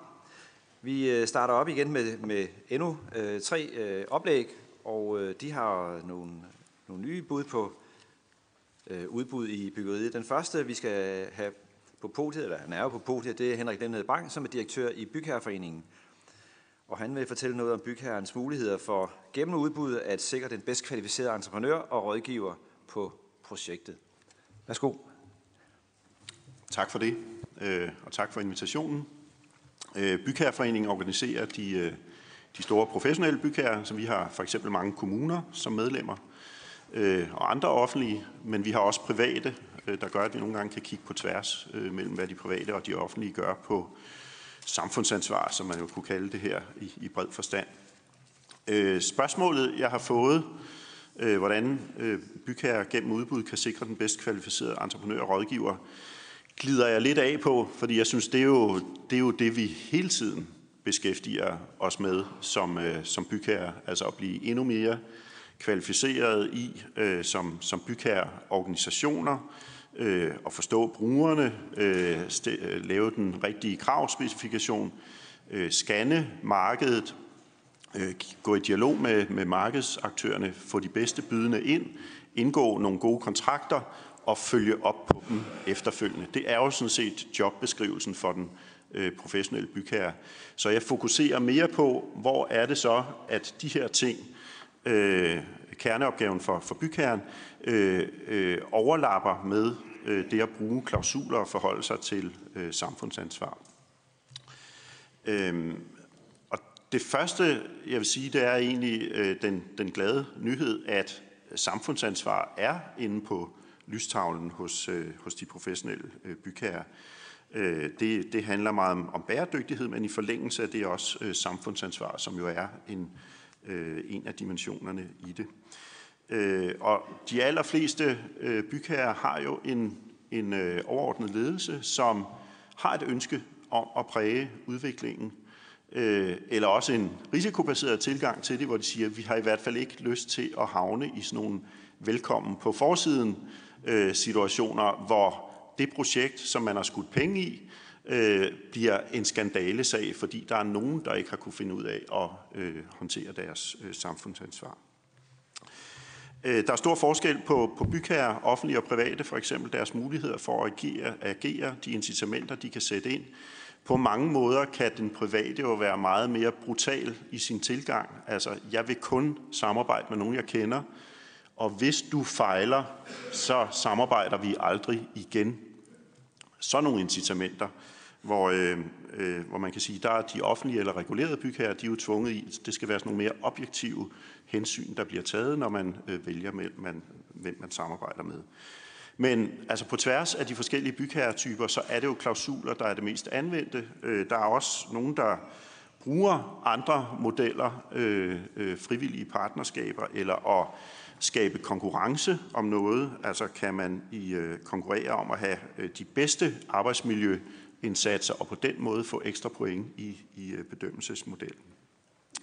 Øh, men men det, der, det, der driver, det er nok øh, kontraktsvilkårene med indbyggede sanktioner. Altså, det kommer til at koste samarbejds, samarbejdspartneren, hvis ikke man lever op til de her øh, kontraktsvilkår. Øh, de kommer jo et eller andet sted fra, de her øh, klausuler. Øh, der, der er regler, og, og vi, øh, vi efterspørger sådan set ikke øh, flere regler, som det er, også er blevet, blevet øh, sagt. Men, men øh, måden det kommer ind er som regel det lokale engagement, hvis man skal sige det sådan.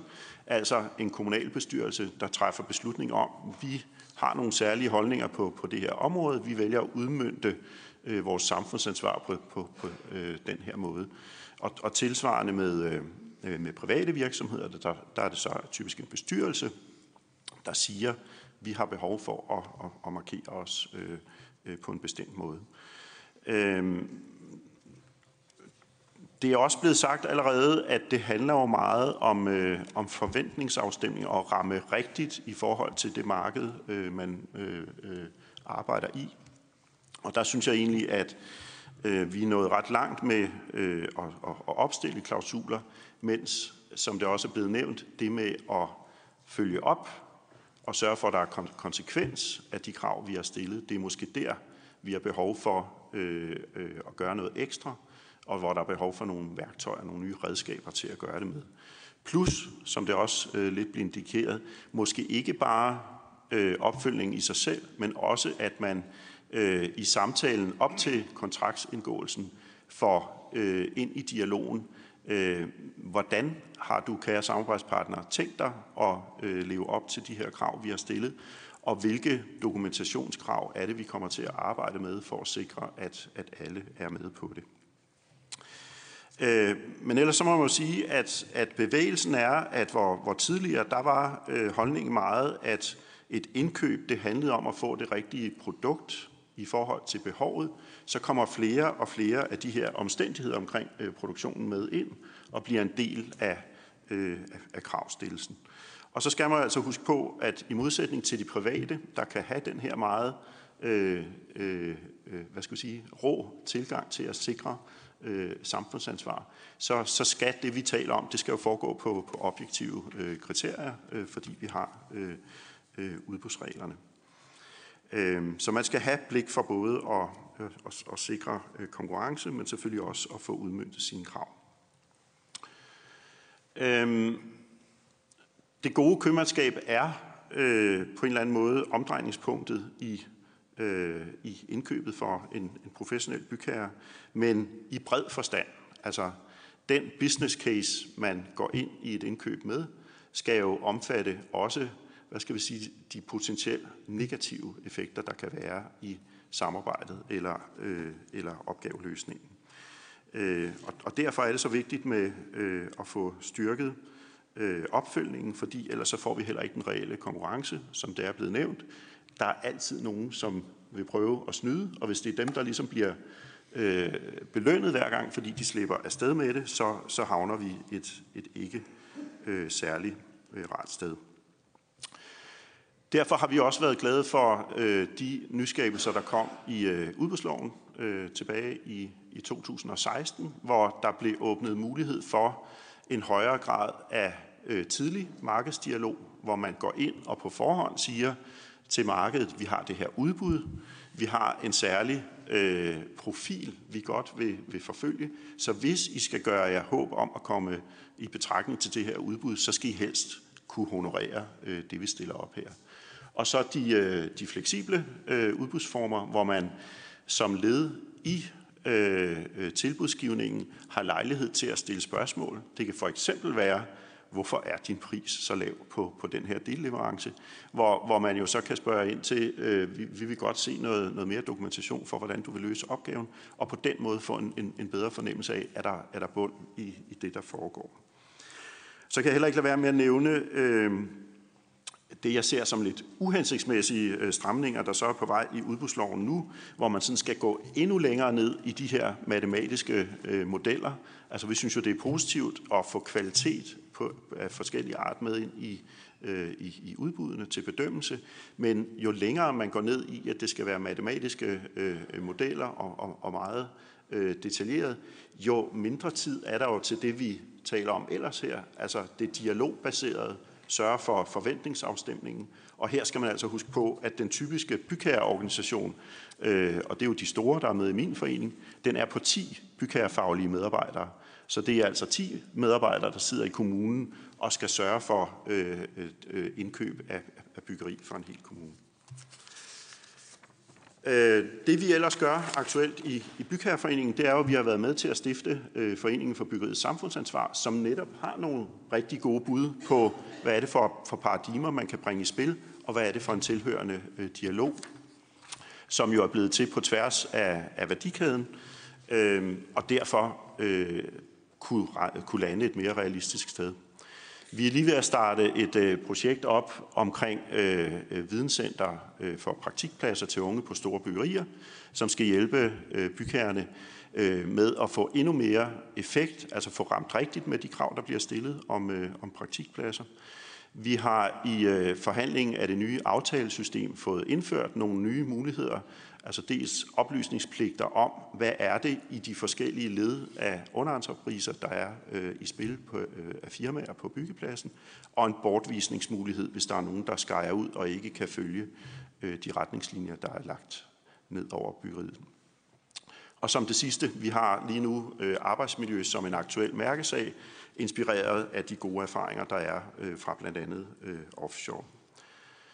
Og så kommer vores forslag eller, eller ønske, og det har I hørt øh, i, i en anden version fra Andreas lidt, lidt tidligere. Vi har ikke afstemt det som sådan, og derfor hedder det heller ikke det samme øh, på min slide. Her hedder det en platform vedrørende udelukkelse.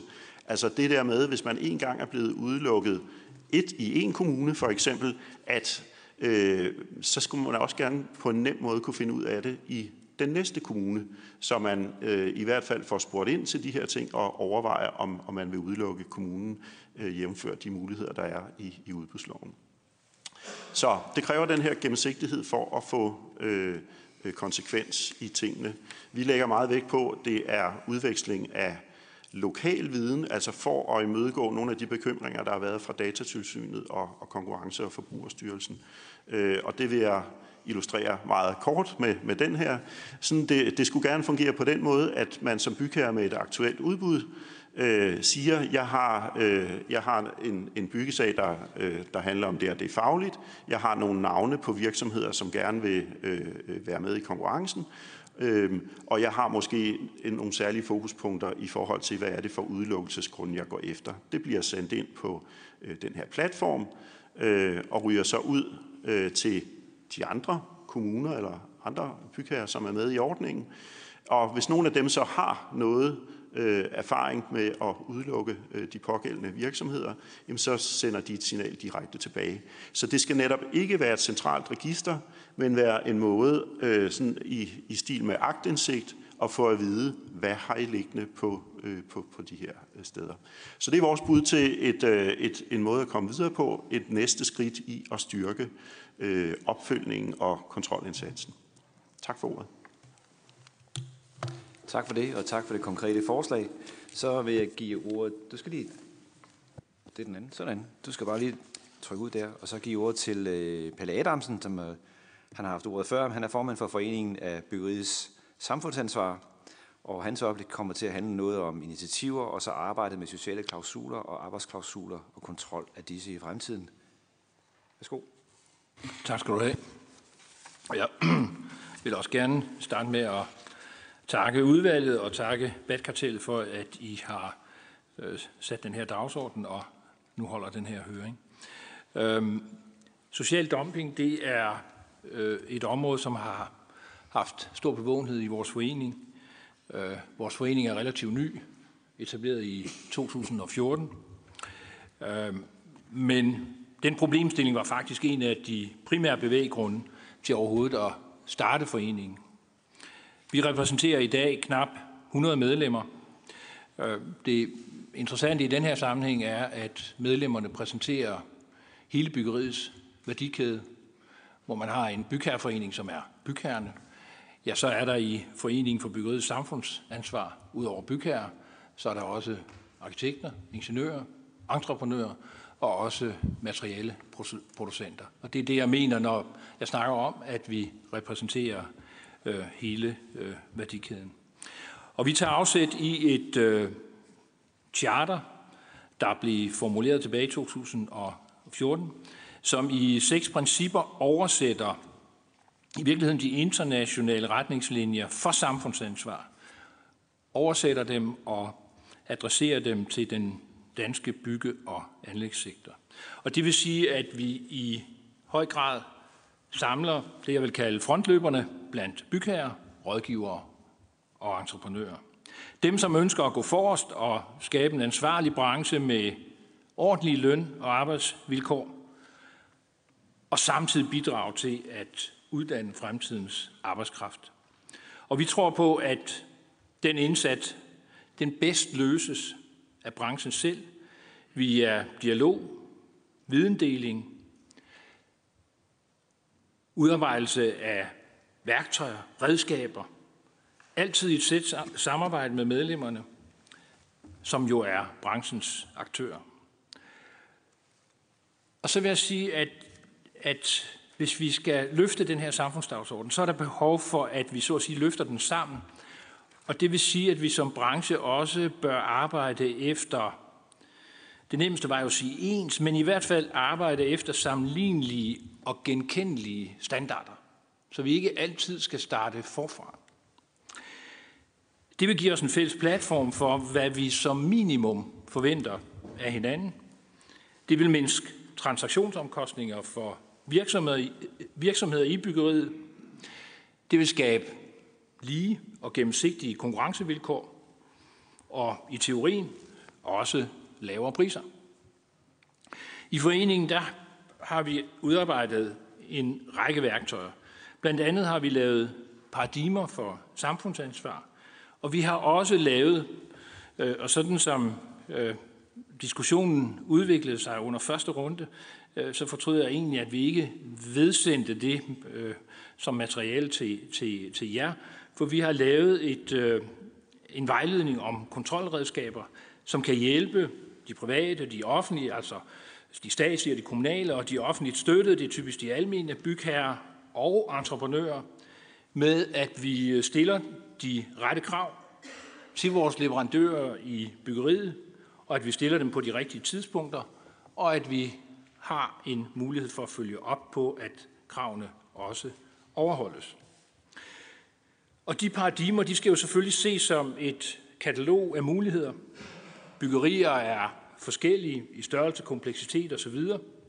Og derfor er det jo selvfølgelig den enkelte bygherre, der i de konkrete situationer skal vurdere, hvad er det for emner, temaer, risici, man i særlig grad ønsker at adressere i forhold til det projekt, som man står overfor. Og øh, hvordan vil man håndtere det i selve udbudsprocessen, så det giver bedst mening. Jeg tror ikke, man i den her sammenhæng kan arbejde med det, der hedder one size fits all.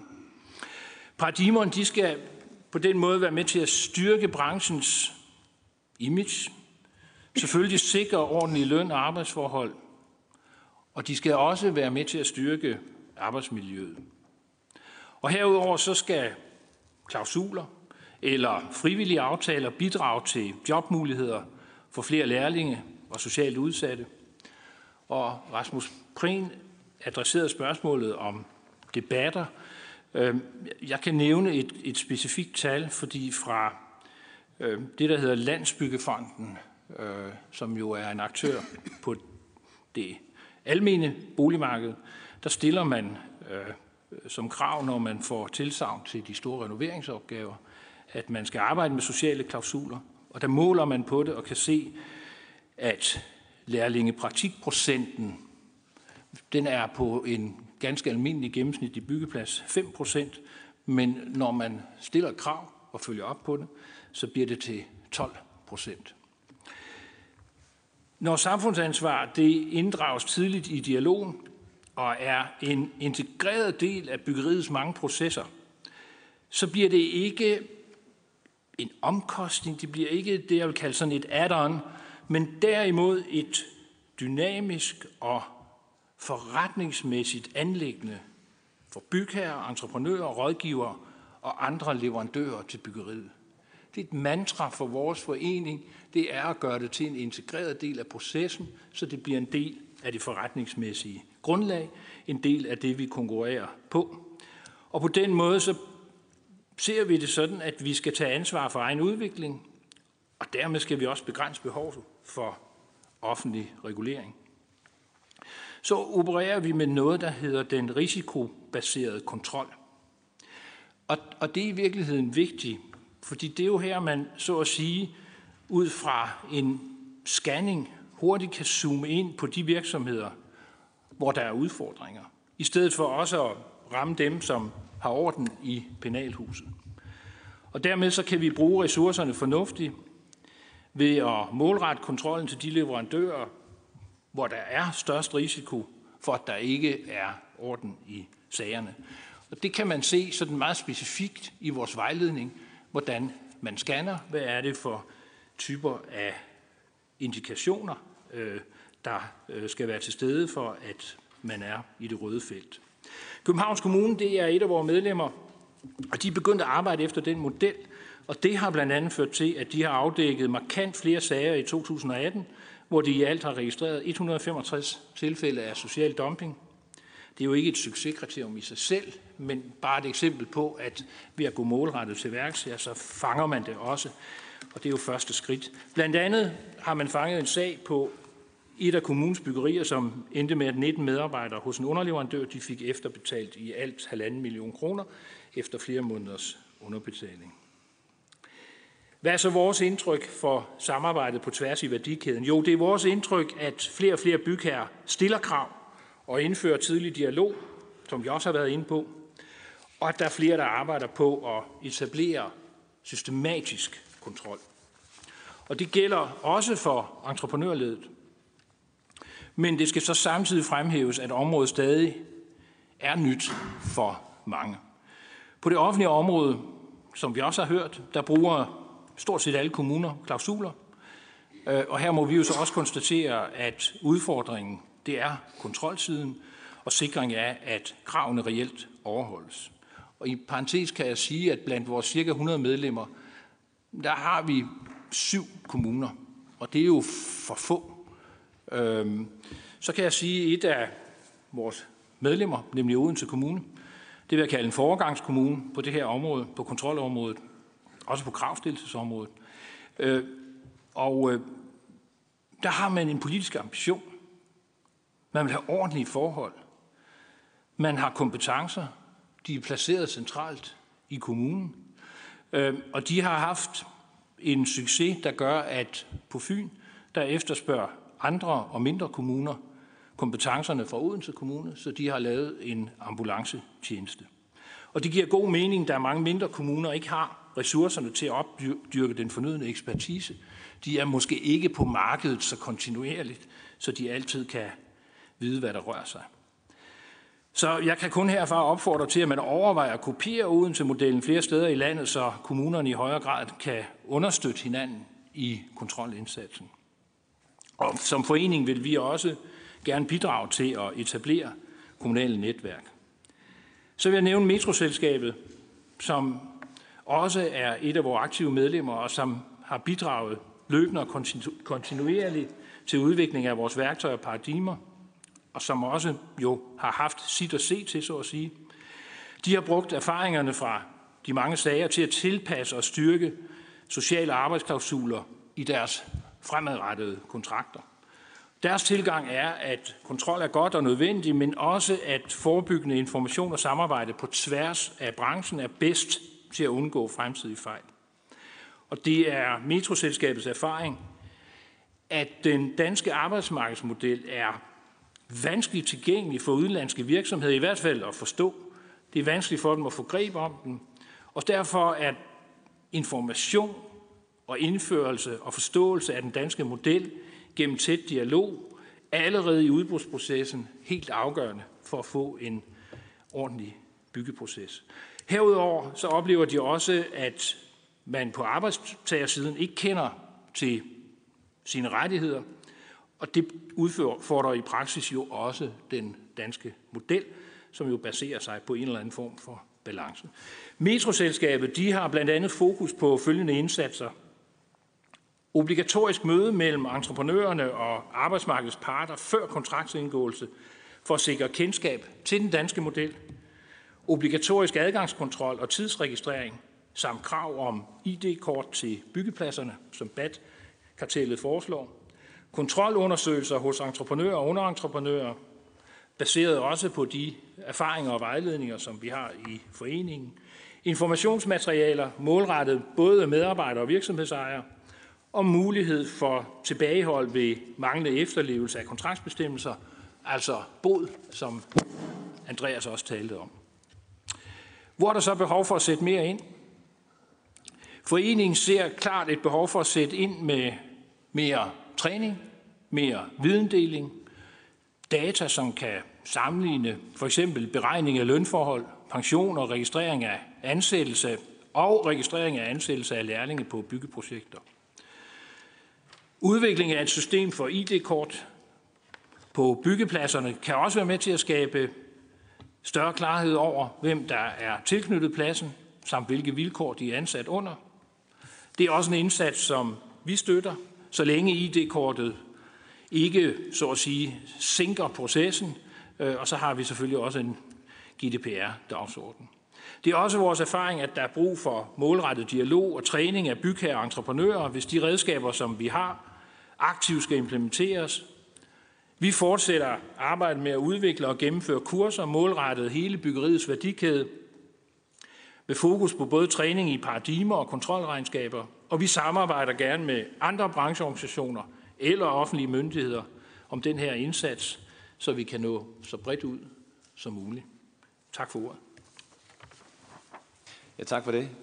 Jeg har sådan fortrydet lidt, at jeg ikke havde sådan et rødt kort med fra start af, men der er jo, I er jo fuld af, af rigtig mange gode ord. Så. Må, må jeg lige sige, jeg, jeg, jeg havde jo det der med Odense Kommune, valgte ja. jeg for lidt ud, fordi det skulle jeg jo have svaret på i, ja. øh, i første runde. Så ja, det, det var et, et, et uh, resultat af en effektiviseringsdagsorden. ja, ja.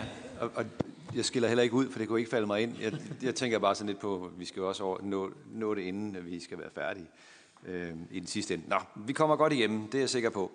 Den sidste, øh, vi skal, skal lytte til øh, i den her omgang, det er Janus Schædler Honoré, som øh, kommer fra Dansk Byggeri og vil sige noget om fordele og ulemper ved udbudsklausuler og hvordan klausulerne de kan anvendes. Værsgo. Ja, tak for ordet, og tak for invitationen. Øh, jeg vil sige, når vi taler om, om øh, uddannelsesklausuler og arbejdsklausuler, så er vi meget enige i målet. Vi skal have flere lærlinge uddannet, og vi skal have ordnede forhold på arbejdspladserne. Vi er så ikke udelt begejstrede for klausuler. Og hvis vi starter med uddannelsesklausulerne. Byggeriet har cirka 6% af de samlede beskæftigede i Danmark. Vi uddanner 22%. Vi synes, det rammer skævt, når man lægger uddannelsesklausuler ned over den branche, som uddanner mere end en femtedel af de øh, hvad hedder det, øh, elever og lærlinge, der bliver uddannet i dag. Vi synes hellere, at man frem for klausuler skulle øh, give virksomhederne et incitament til at uddanne elever og lærlinger. Og der synes vi, at den aftale, som øh, Folketinget, og, eller undskyld, regeringen og øh, DA og fagbevægelsen indgik om øh, praktikplads øh, AUB, er et fremragende eksempel på, hvordan man skaber et incitament. Der har man ud fra virksomhedens størrelse øh, og antallet af faglærte øh, medarbejdere fastsat en norm for, hvor mange lærlinge man skal uddanne. Hvis man uddanner færre, så skal man betale, betale mere bidrag. Hvis man uddanner flere, så får man et bidrag. Så derfor så mener vi sådan set slet ikke, at der er behov for uddannelsesklausuler. Tværtimod så mener vi, at uddannelsesklausuler er en, en, en, en lidt stiv måde at regulere det på. Man binder lærlingene til specifikke arbejdspladser på offentlige opgaver. Man fratager derved virksomhedens mulighed for selv at planlægge uddannelsen af deres elever og lærlinge.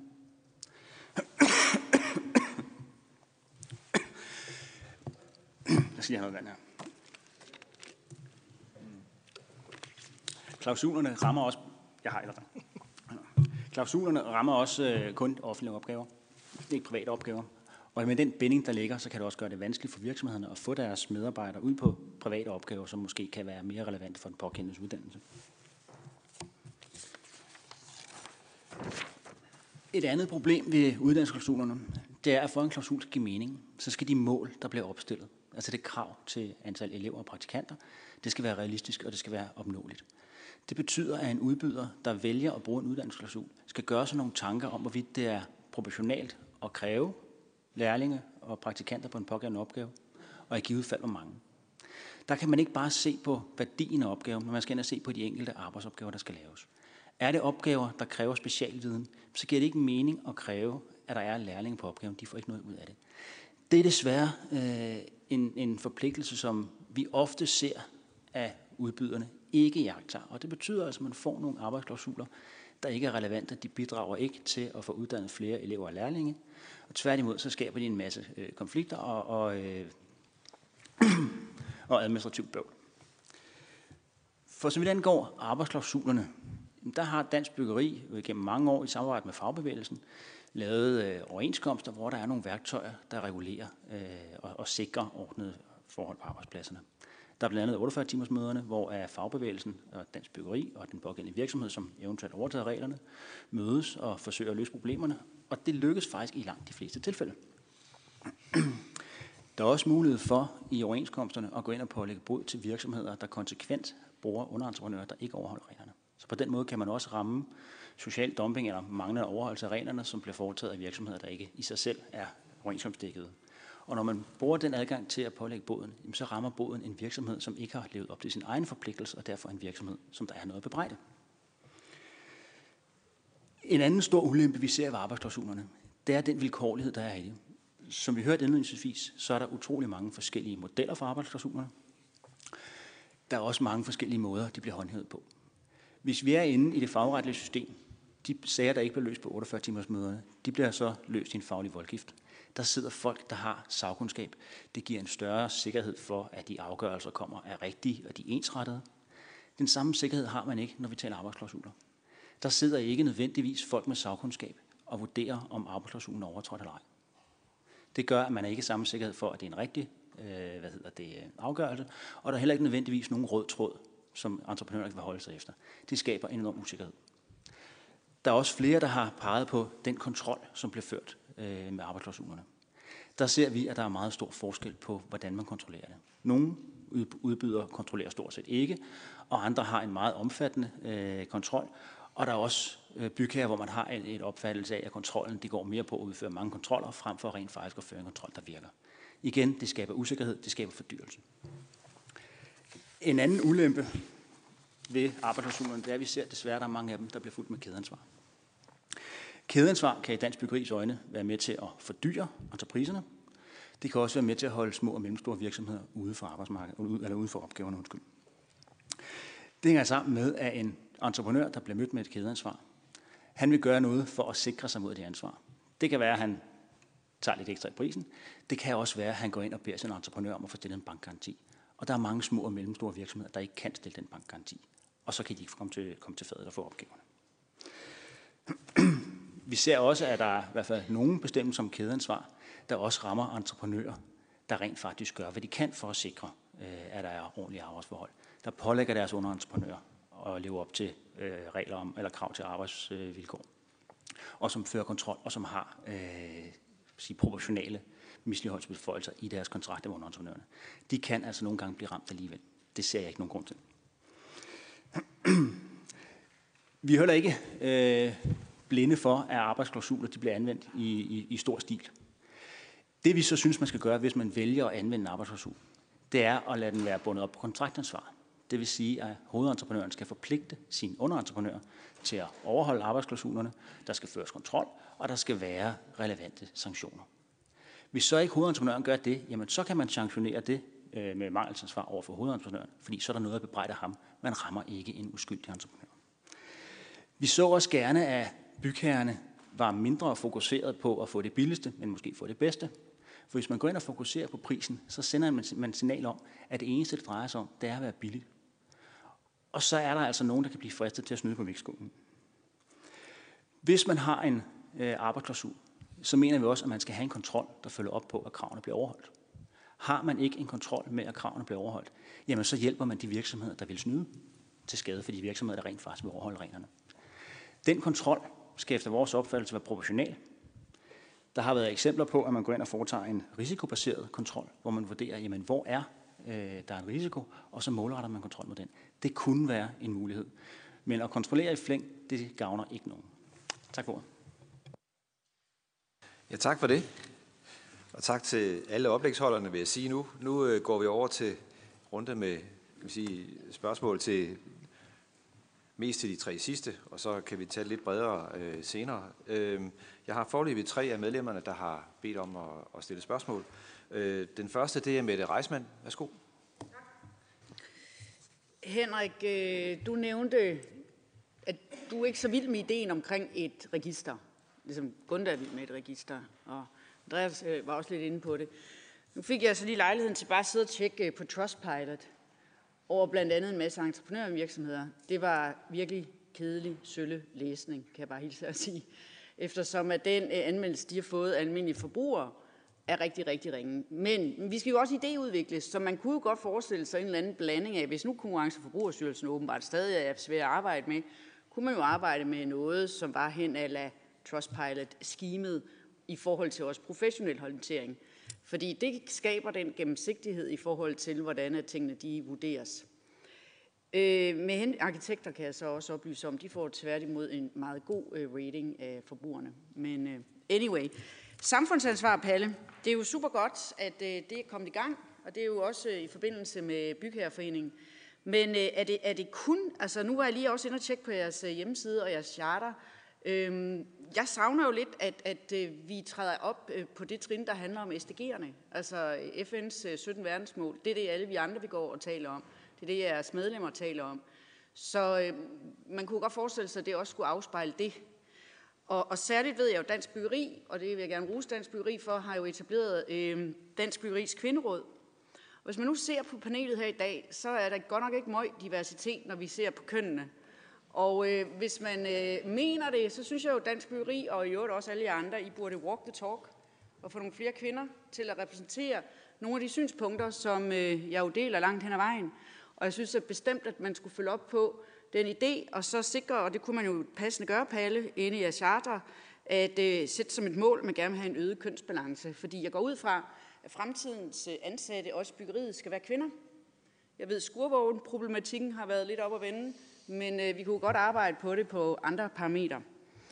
Og så, Janus, er jeg jo ikke enig med dig i, at man blot fordi, at øh, klausuler at de er svære at håndhæve, og at der har været en mangfoldighed i forhold til ordlyden af dem, at man så helt skal undgå det. Jeg er langt mere tilhænger af den måde, hvorpå Andreas han lægger det op.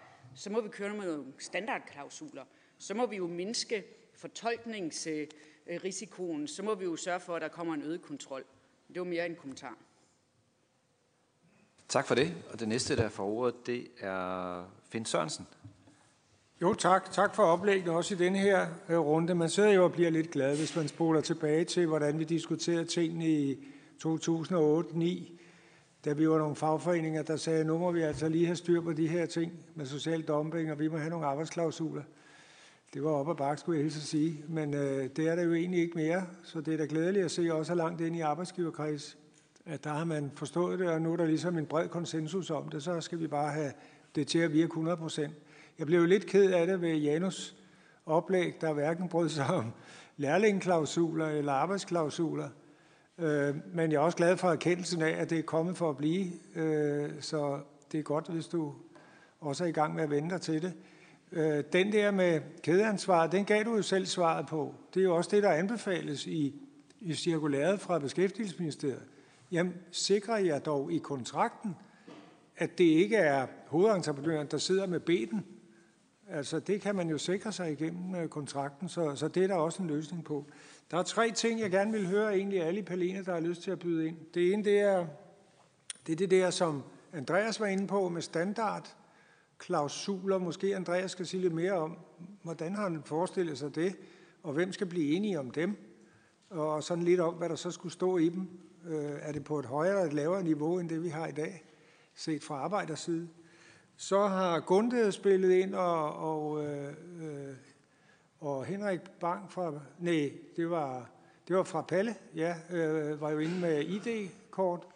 Kan I sige lidt mere om, om det? Øh, vi har jo en ikke opfyldt aftale fra RS-regeringens tid, som øh, øh, døde på målstregen, da der blev folketingsvalg. Øh, det får vi forhåbentlig en mulighed for at genoptage, så det kunne da være rart at få lidt et syn på det, om det stadigvæk er noget, vi skal arbejde videre med, eller om det er noget, I vil klare selv, også hvad det angår. Og det sidste, jeg gerne vil høre flere indspil til, det er den der diskussion om register, eller hvad man nu kalder det, øh, øh, fra, øh, det var Bygherreforeningen, ikke, der var inde på, på noget lignende. Hvem skal drive det? Hvem skal oprette det? Hvordan sikrer man, at det får en fornøden autoritet øh, hos alle dem, der skal bruge det, og også hos dem, der kan risikere at komme ind i det? Tak. Tak for det, Finn. Jeg tænker, jeg har to mere. I får dem alle sammen med på en omgang, og så kører vi en runde, så ser vi, hvordan vi er i forhold til sluttidspunktet. Den øh, næste, det er Roger Mathisen.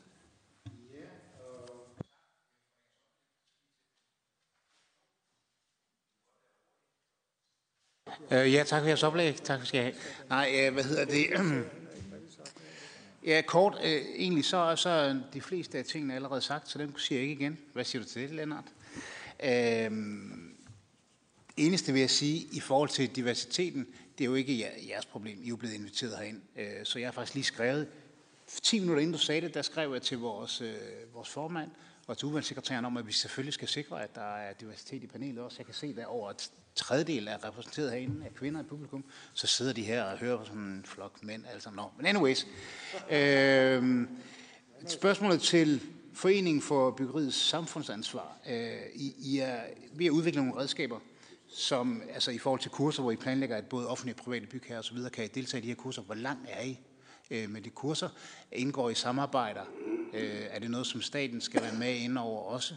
Øh, for at sikre, fordi som jeg ser det, så er det jo de her redskaber, øh, som skal sikre en håndhævelse og en bevidsthed omkring øh, ansvaret. Så, så, og resten er stillet. Tak. Det er godt. Så er det Rasmus Prehn. Ja, igen tak for, synes jeg, super gode, relevante, konkrete indspil. Der var rigtig mange idéer her, jeg sidder og skrevet ned. Det er dejligt. Jeg var noget skuffet over at høre uh, Janus fra Dansk Byggeri, uh, for jeg synes, det var, det var ligesom at melde sig helt ud af de muligheder, vi har for at gøre noget bedre for fællesskabet. Og jeg oplever ellers som Socialdemokratiets transportordfører, at vi har et stærkt og et tæt samarbejde med Dansk Byggeri, blandt andet på jernbaneområdet. Og jeg synes jo, det kunne være dejligt, hvis vi også i forhold til det her kunne have et tæt samarbejde. Og der synes jeg, I skulle melde jer lidt mere konstruktivt ind i den her debat.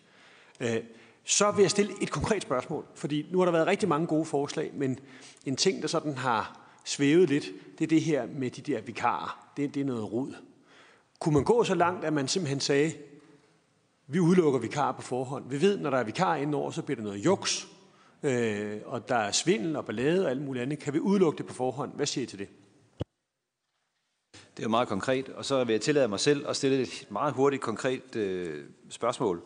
Øh, Palle, du var jo inde på at fortælle meget, meget fint om, at I i jeres forening faktisk laver kurser for virksomheder øh, på alle niveauer i forhold til at øh, finde ud af, hvordan man håndterer de her ting. Så kunne jeg faktisk godt tænke mig at spørge, ikke dig, men Janus. Fordi at, øh, jeg ved jo, at, at øh, Dansk Byggeri, I har jo også en del øh, udenlandske medlemmer. Laver I kurser for jeres medlemmer i, hvordan den danske model virker, og hvordan at øh, vi øh, skal vi sige, forsøger at håndtere de her forskellige klausuler? Du behøver ikke at svare mig nu, men øh, jeg tror, vi, jeg, jeg er sikker på, at I alle sammen er blevet spurgt på en eller anden måde, så jeg tror, at vi tager sådan en, i hvert fald hvis ikke der er nogen, der, så tager jeg bare fra en ende af her, og så ser vi, hvad der sker. Så først giver jeg ordet til Andreas. Værsgo. Jamen, øh, tusind tak for det, og øh, tak for nogle gode spørgsmål. Det er dejligt at høre, at I, øh, I ikke faldet helt i søvn under vores indlæg.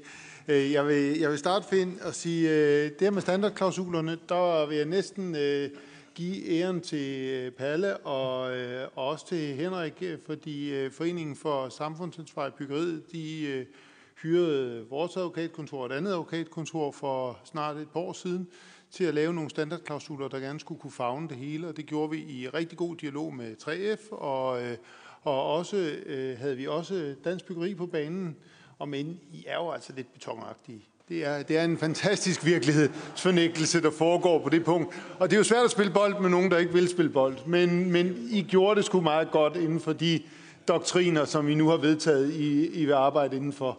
Øh, og det, det, jeg håber, du, du kan tage spøgen. Men, øh, det er, øh, men det har i hvert fald udmyndtet sig i nogle konkrete standardklausuler, som, øh, så spørger du mig, er det på et højere eller på et lavere niveau?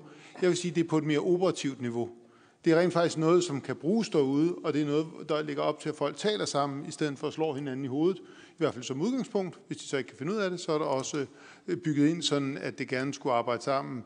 Så de steder, hvor folk er organiseret, så er det selvfølgelig det system, der tager det, de er meget, meget bedre til at håndtere det, end øh, kommunerne er. Men hvis det er virksomheder, der ikke er organiseret, så er vi også nødt til at have noget, der kan gribe den del af, af den danske virkelighed. Og det tager, tages der også højt for. Så jeg, jeg må slå et slag for det arbejde, der er lavet der. Jeg synes simpelthen, det er det, der skal udbredes i langt videre omfang, hvis, øh, når, når du nu spørger mig, og det hørte jeg, du gjorde. Så, øh, øh, og der bliver jo også taget højde for det her med kædeansvar, som jeg også, jeg har aldrig forstået, hvorfor man ikke skulle have ansvaret for hvis I hyrer mig til at øh, lave en opgave, og jeg så hyrer en underleverandør ind til at lave min del af arbejdet, jeg ikke skulle tage ansvaret for den underleverandør. Men det, det skal man åbenbart ikke i byggeriet. Øh, øh, det, men det er der i hvert fald også taget højde for i de her klausuler. Så det er der, det er der også øh, ligesom øh, gjort lidt for. Hvem skal lave registre? Jamen, jeg synes, det er en, det er en, øh, øh en statsopgave. Og jeg synes, altså Konkurrenceforbrugerstyrelsen, whoever tager den, men det er ikke noget, private skal gøre, hvis det ikke kan lade sig gøre. Så må vi overlade det til Trustpilot, øh, som fantastisk idé, den havde jeg ikke lige set komme, øh, eller til, øh, til by, øh, øh, Bygherreforeningen eller andre, eller i sidste ende må de enkelte kommuner jo selv gå ud og lave det, men det er jo ikke en ønskværdig situation. Og så, Rasmus, så, så, så øh, tager du mig jo lidt på ordet her og provokerer mig. Det er i orden. Det, du, du, jeg kom til med en fejl at nævne en vild idé, jeg har for Rasmus. Og nu, nu, øh, nu fisker han jo så efter den. Og det er, øh, jeg ser mange af de steder, hvor vi har problemer på det danske øh, arbejdsmarked, og særligt når vi taler om byggeriet, så er det fordi, at vi er ved at ændre os fra en kultur, hvor folk er fastansat, til at de bliver hyret ind på, på, på vikarbasis. Og øh, jeg øh, har ikke haft lejligheden, skal jeg sige med det samme, til at lave det der tunge 20 juridiske notat, hvor man fuldt ud udbor det, så det er ikke min advokatforsikring, I her får på bordet, men jeg kan ikke umiddelbart som arbejdstese se, der er noget vejen for, at vi skriver ind i vores offentlige udbud, at vi forbyder brug af vikar. Vi vil kun se folk med en vis form for fastansættelse. Øh, og det kunne jo være en tanke, fordi så tror jeg, at vi har løst rigtig mange af problemerne.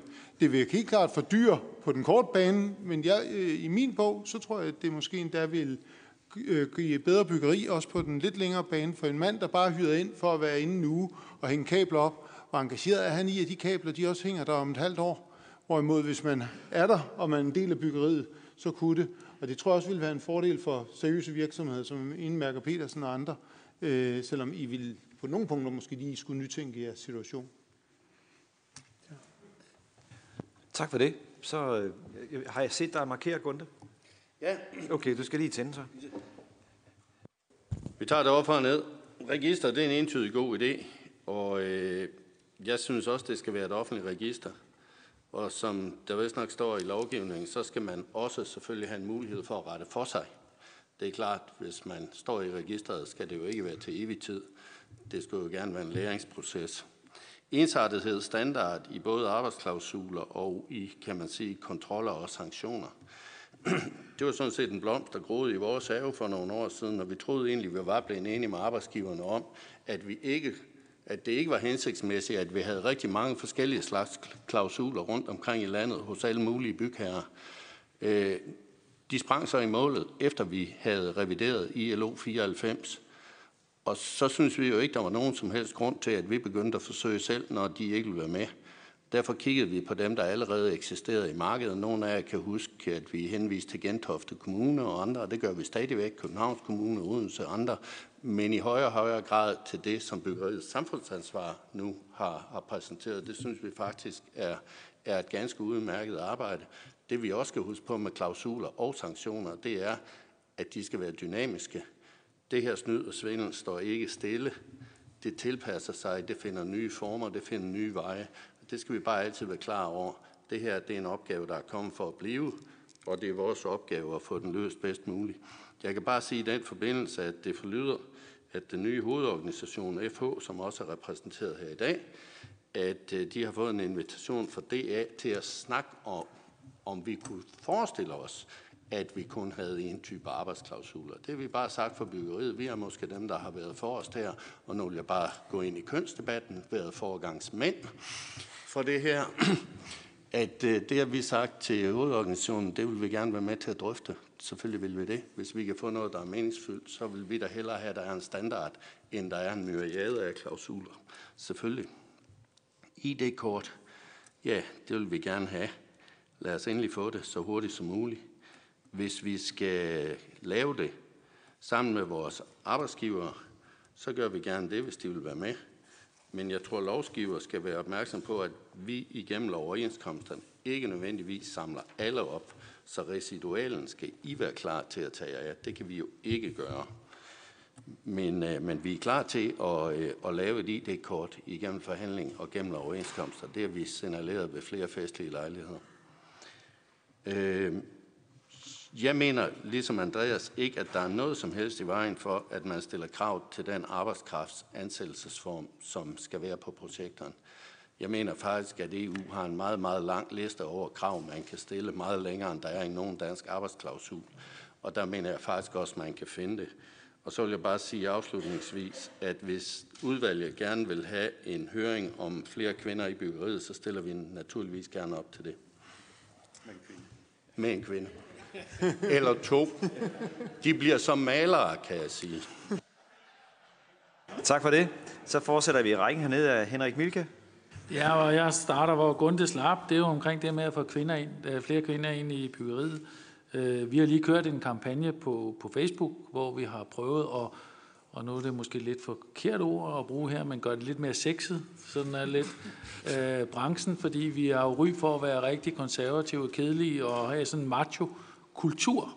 Øh, vi har behov for, at der kommer flere kvinder ind, øh, fordi det er med til at, at, skabe noget dynamik, øh, som kan være med til samlet set at udvikle vores branche. Jeg kan se, at udvalget har samme problemstilling øh, lidt, som, som byggebranchen har. Øh, ja, øh, så I, I, I kan være med på at lave en kampagne omkring det. Øh, jeg har lige sådan en kort bemærkning til det der med Trustpilot, fordi det er jo så populært, at vi alle sammen kan gå ind og skrive, hvad vi lige oplever i nuet, og, og give en mening om, om alt og, og intet. Og det er også fint. Øh, og der er også noget af det, der bliver skrevet om, om vores øh, virksomhed, Ine Marie Petersen, som er berettiget. Øh, men der er også noget, som bygger på nogle misforståelser, fordi at, at man ikke er øh, den direkte kunde, man arbejder for, men man har et aftalegrundlag med en anden, hvor man måske ikke nødvendigvis forstår, hvad aftalen den går ud på. Men det betyder jo ikke, at det alt er forkert omkring det, og det er altid godt at kigge ind, øh, for man kan altid lære noget af det. Øh, ID-kort, jeg kunne være sådan lidt, sige, hvorfor får vi ikke bare lige lagt en chip ind under huden? Så er der ingen grund til at rende rundt med et ID-kort. Det er jo, det er jo meget moderne. Der er på en eller anden måde, at vi som virksomheder har også, vi har jo ID-kort rigtig mange steder, men som er bare en, øh, et billede og lidt omkring, hvem man er. Men vi har jo øh, vi har cirka 450-470 håndværkere ansat, og vi har virkelig problemer med at huske at holde styr på alle kurser, og hvornår hvad skal øh, fornyes og alle de her ting. Så, så, så det ville være rigtig dejligt, hvis vi kunne have et eller andet, der gjorde, at vi havde alle data omkring sådan nogle ting hos den enkelte medarbejder. Det ville også være nemmere ude på byggepladsen, vi kunne se, hvem kan man egentlig, har man øh, kursus til at køre den her, den her manager, eller hvad det nu er, man skal i gang med, eller øh, PCB-renovering, har man de kurser, man skal bruge. Så en eller anden form for at arbejde med at have et øh, ID-kort, der sikrer, at vi har de rigtige kompetencer til den rigtige opgave, det øh, kunne vi godt være med at støtte om omkring øh, i en eller anden form. Øh, det sidste, jeg lige vil kommentere på, fordi der, der er flere, der skal sige noget, det er omkring det her med kædeansvar. Jeg synes, det er rigtig svært. Øh, på et tidspunkt var der meget omkring det der med, at vi med omkring, at vi måtte ikke købe eller materialer, hvor der blev brugt børnearbejde. Øh, og, og vi importerer vi jo globalt. Øh, øh, den globale verden gør jo åbne op for, at vi får materialer og produkter øh, ind fra, fra hele verden. Og det er altså umuligt for os, som dem, der skal, øh, skal, skal indbygge de her ting, og være 100% sikker på, at det her stykke øh, øh, hvad det hedder, skifer fra Portugal, om, det, om der blev brugt børnearbejde til det. Det, det er rigtig svært for os som virksomhed. Så, så det her med at have nogle, øh, nogle, nogle meget rigide øh, regler omkring kædeansvar, det, det tror jeg heller ikke, at vi som virksomhed støtter op omkring. Vi støtter rigtig meget op omkring, at vi som totalentreprenør eller hovedentreprenør har en forpligtelse til at sikre, også kontraktmæssigt og alt muligt andet, og at dem vi indgår samarbejdsaftaler med, skal leve op til de samme krav, som der bliver stillet øh, over for os. Og på nogle områder måske endda nogle krav, som vi går ud over det, som kunden egentlig stiller. Øh, og der har vi jo i hvert fald noget omkring øh, vores arbejde med produktivitet, øh, dagsorden, noget omkring vores arbejdsmiljødel, hvor vi på nogle områder stiller større krav end nødvendigvis det, der er i udbuddet.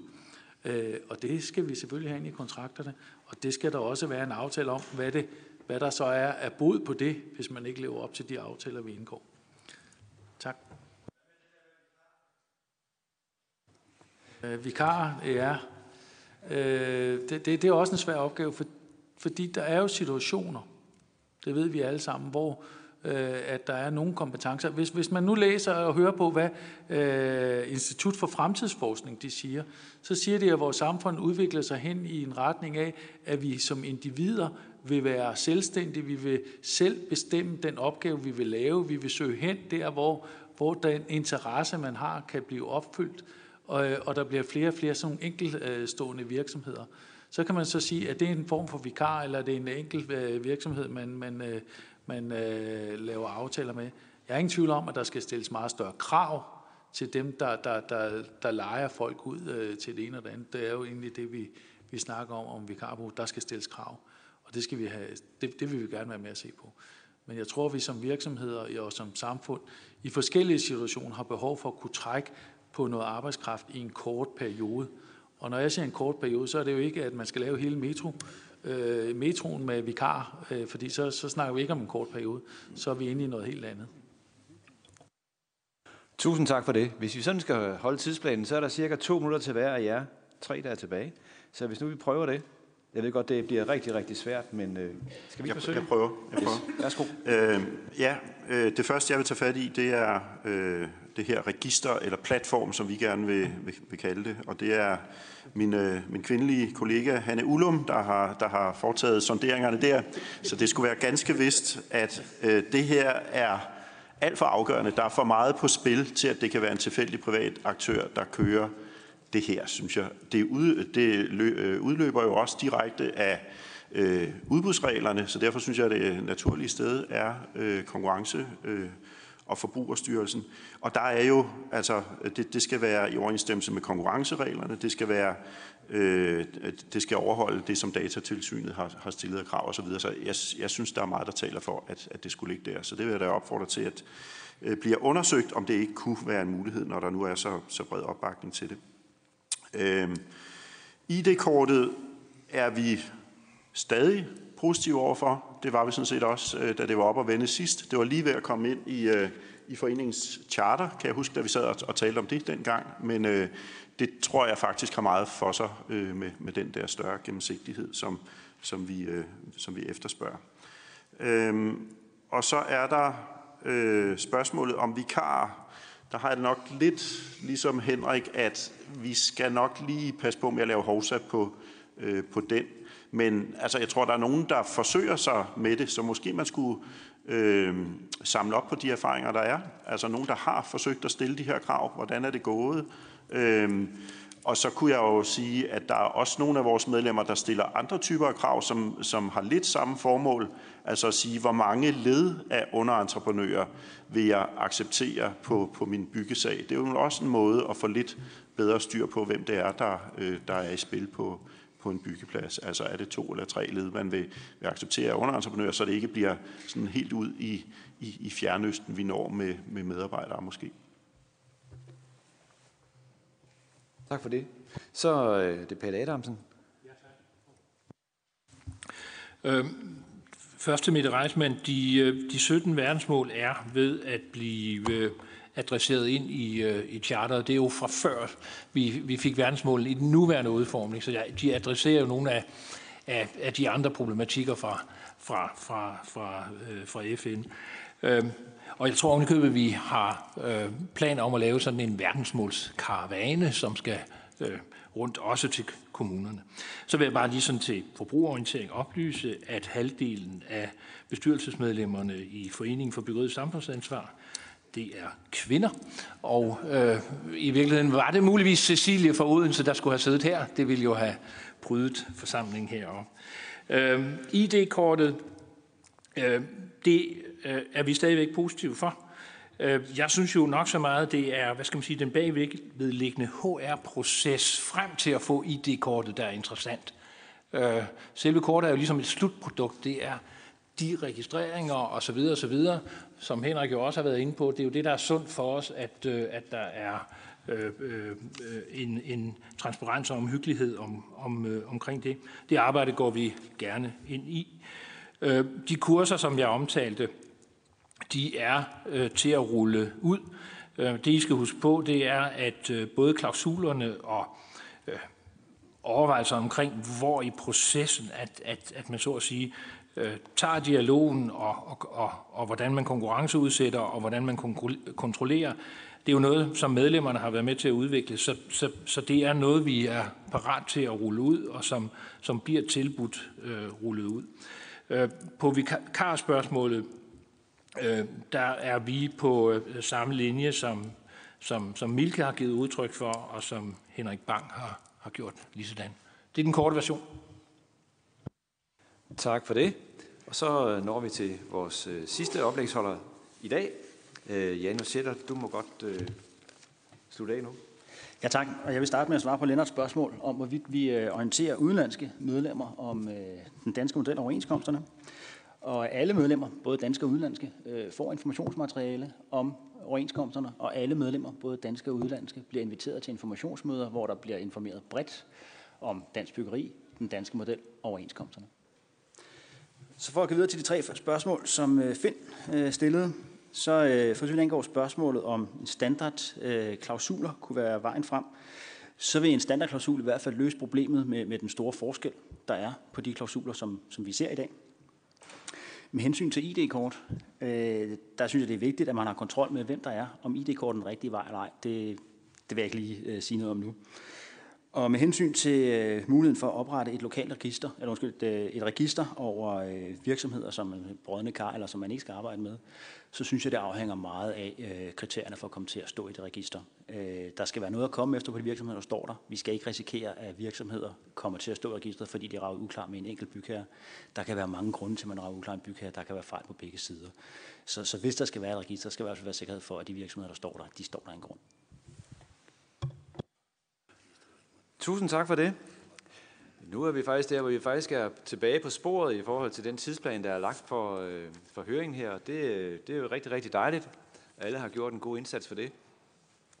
Jeg vil gerne øh, sige, at jeg synes, at vi har nået rigtig langt omkring og har fået mange gode input og informationer, og jeg synes, at, at det har været berigende at have så mange forskellige øh, godt nok er det mænd med her øh, på podiet, øh, med de forskellige vinkler og synspunkter, der har været. Fordi det giver jo et billede af, hvor, hvad det er for et verdensbillede, vi har. Øh, jeg er helt sikker på, at det er ikke alle, der er enige med alle i den her, men det, det viser i hvert fald, hvad det er for et billede, vi har, hvad for en situation vi har.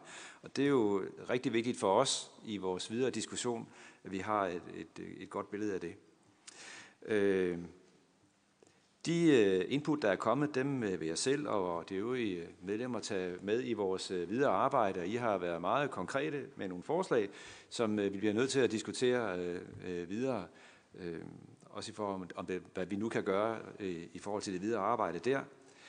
Og så skal jeg sige, at der er jo optaget, som jeg sagde fra start af, en video, og den kommer så til at ligge på Folketingets hjemmeside, og alle kan gå ind og se den bagefter og sige, hvad var det lige, der blev sagt helt konkret, og så kan man jo Øh, så kan vi hænge hinanden op på, øh, hvad det er, vi har, hvad vi har sagt eller gjort. Men det kan jo også være godt, hvis man, der er noget, man ikke lige kan huske, om der er nogen, der har øh, sagt noget, der man har behov for at få uddybet, så er der jo mulighed for, at man kan tage direkte kontakt, hvis man har lyst til det. Øh, så skal jeg se, jo, så der har været nogle powerpoints her i dag, det bliver også lagt ud på øh, øh udvalgets hjemmeside, hvor man så kan gå ind og se dem, hvis man har lyst til det. Og øh, så synes jeg egentlig bare, at øh, det sidste, jeg skal gøre, det er på udvalgets vegne at sige Tusind tak til oplægsholderne. Tusind tak også til kollegerne, der er mødt op her og stillet gode, relevante spørgsmål. Til tilhørende, der har siddet her og været øh, meget øh, ivrigt lyttende, har jeg lagt mærke til. Så tusind tak for det. Og med det vil jeg bare sige uh, tusind tak for i dag, og kom godt hjem.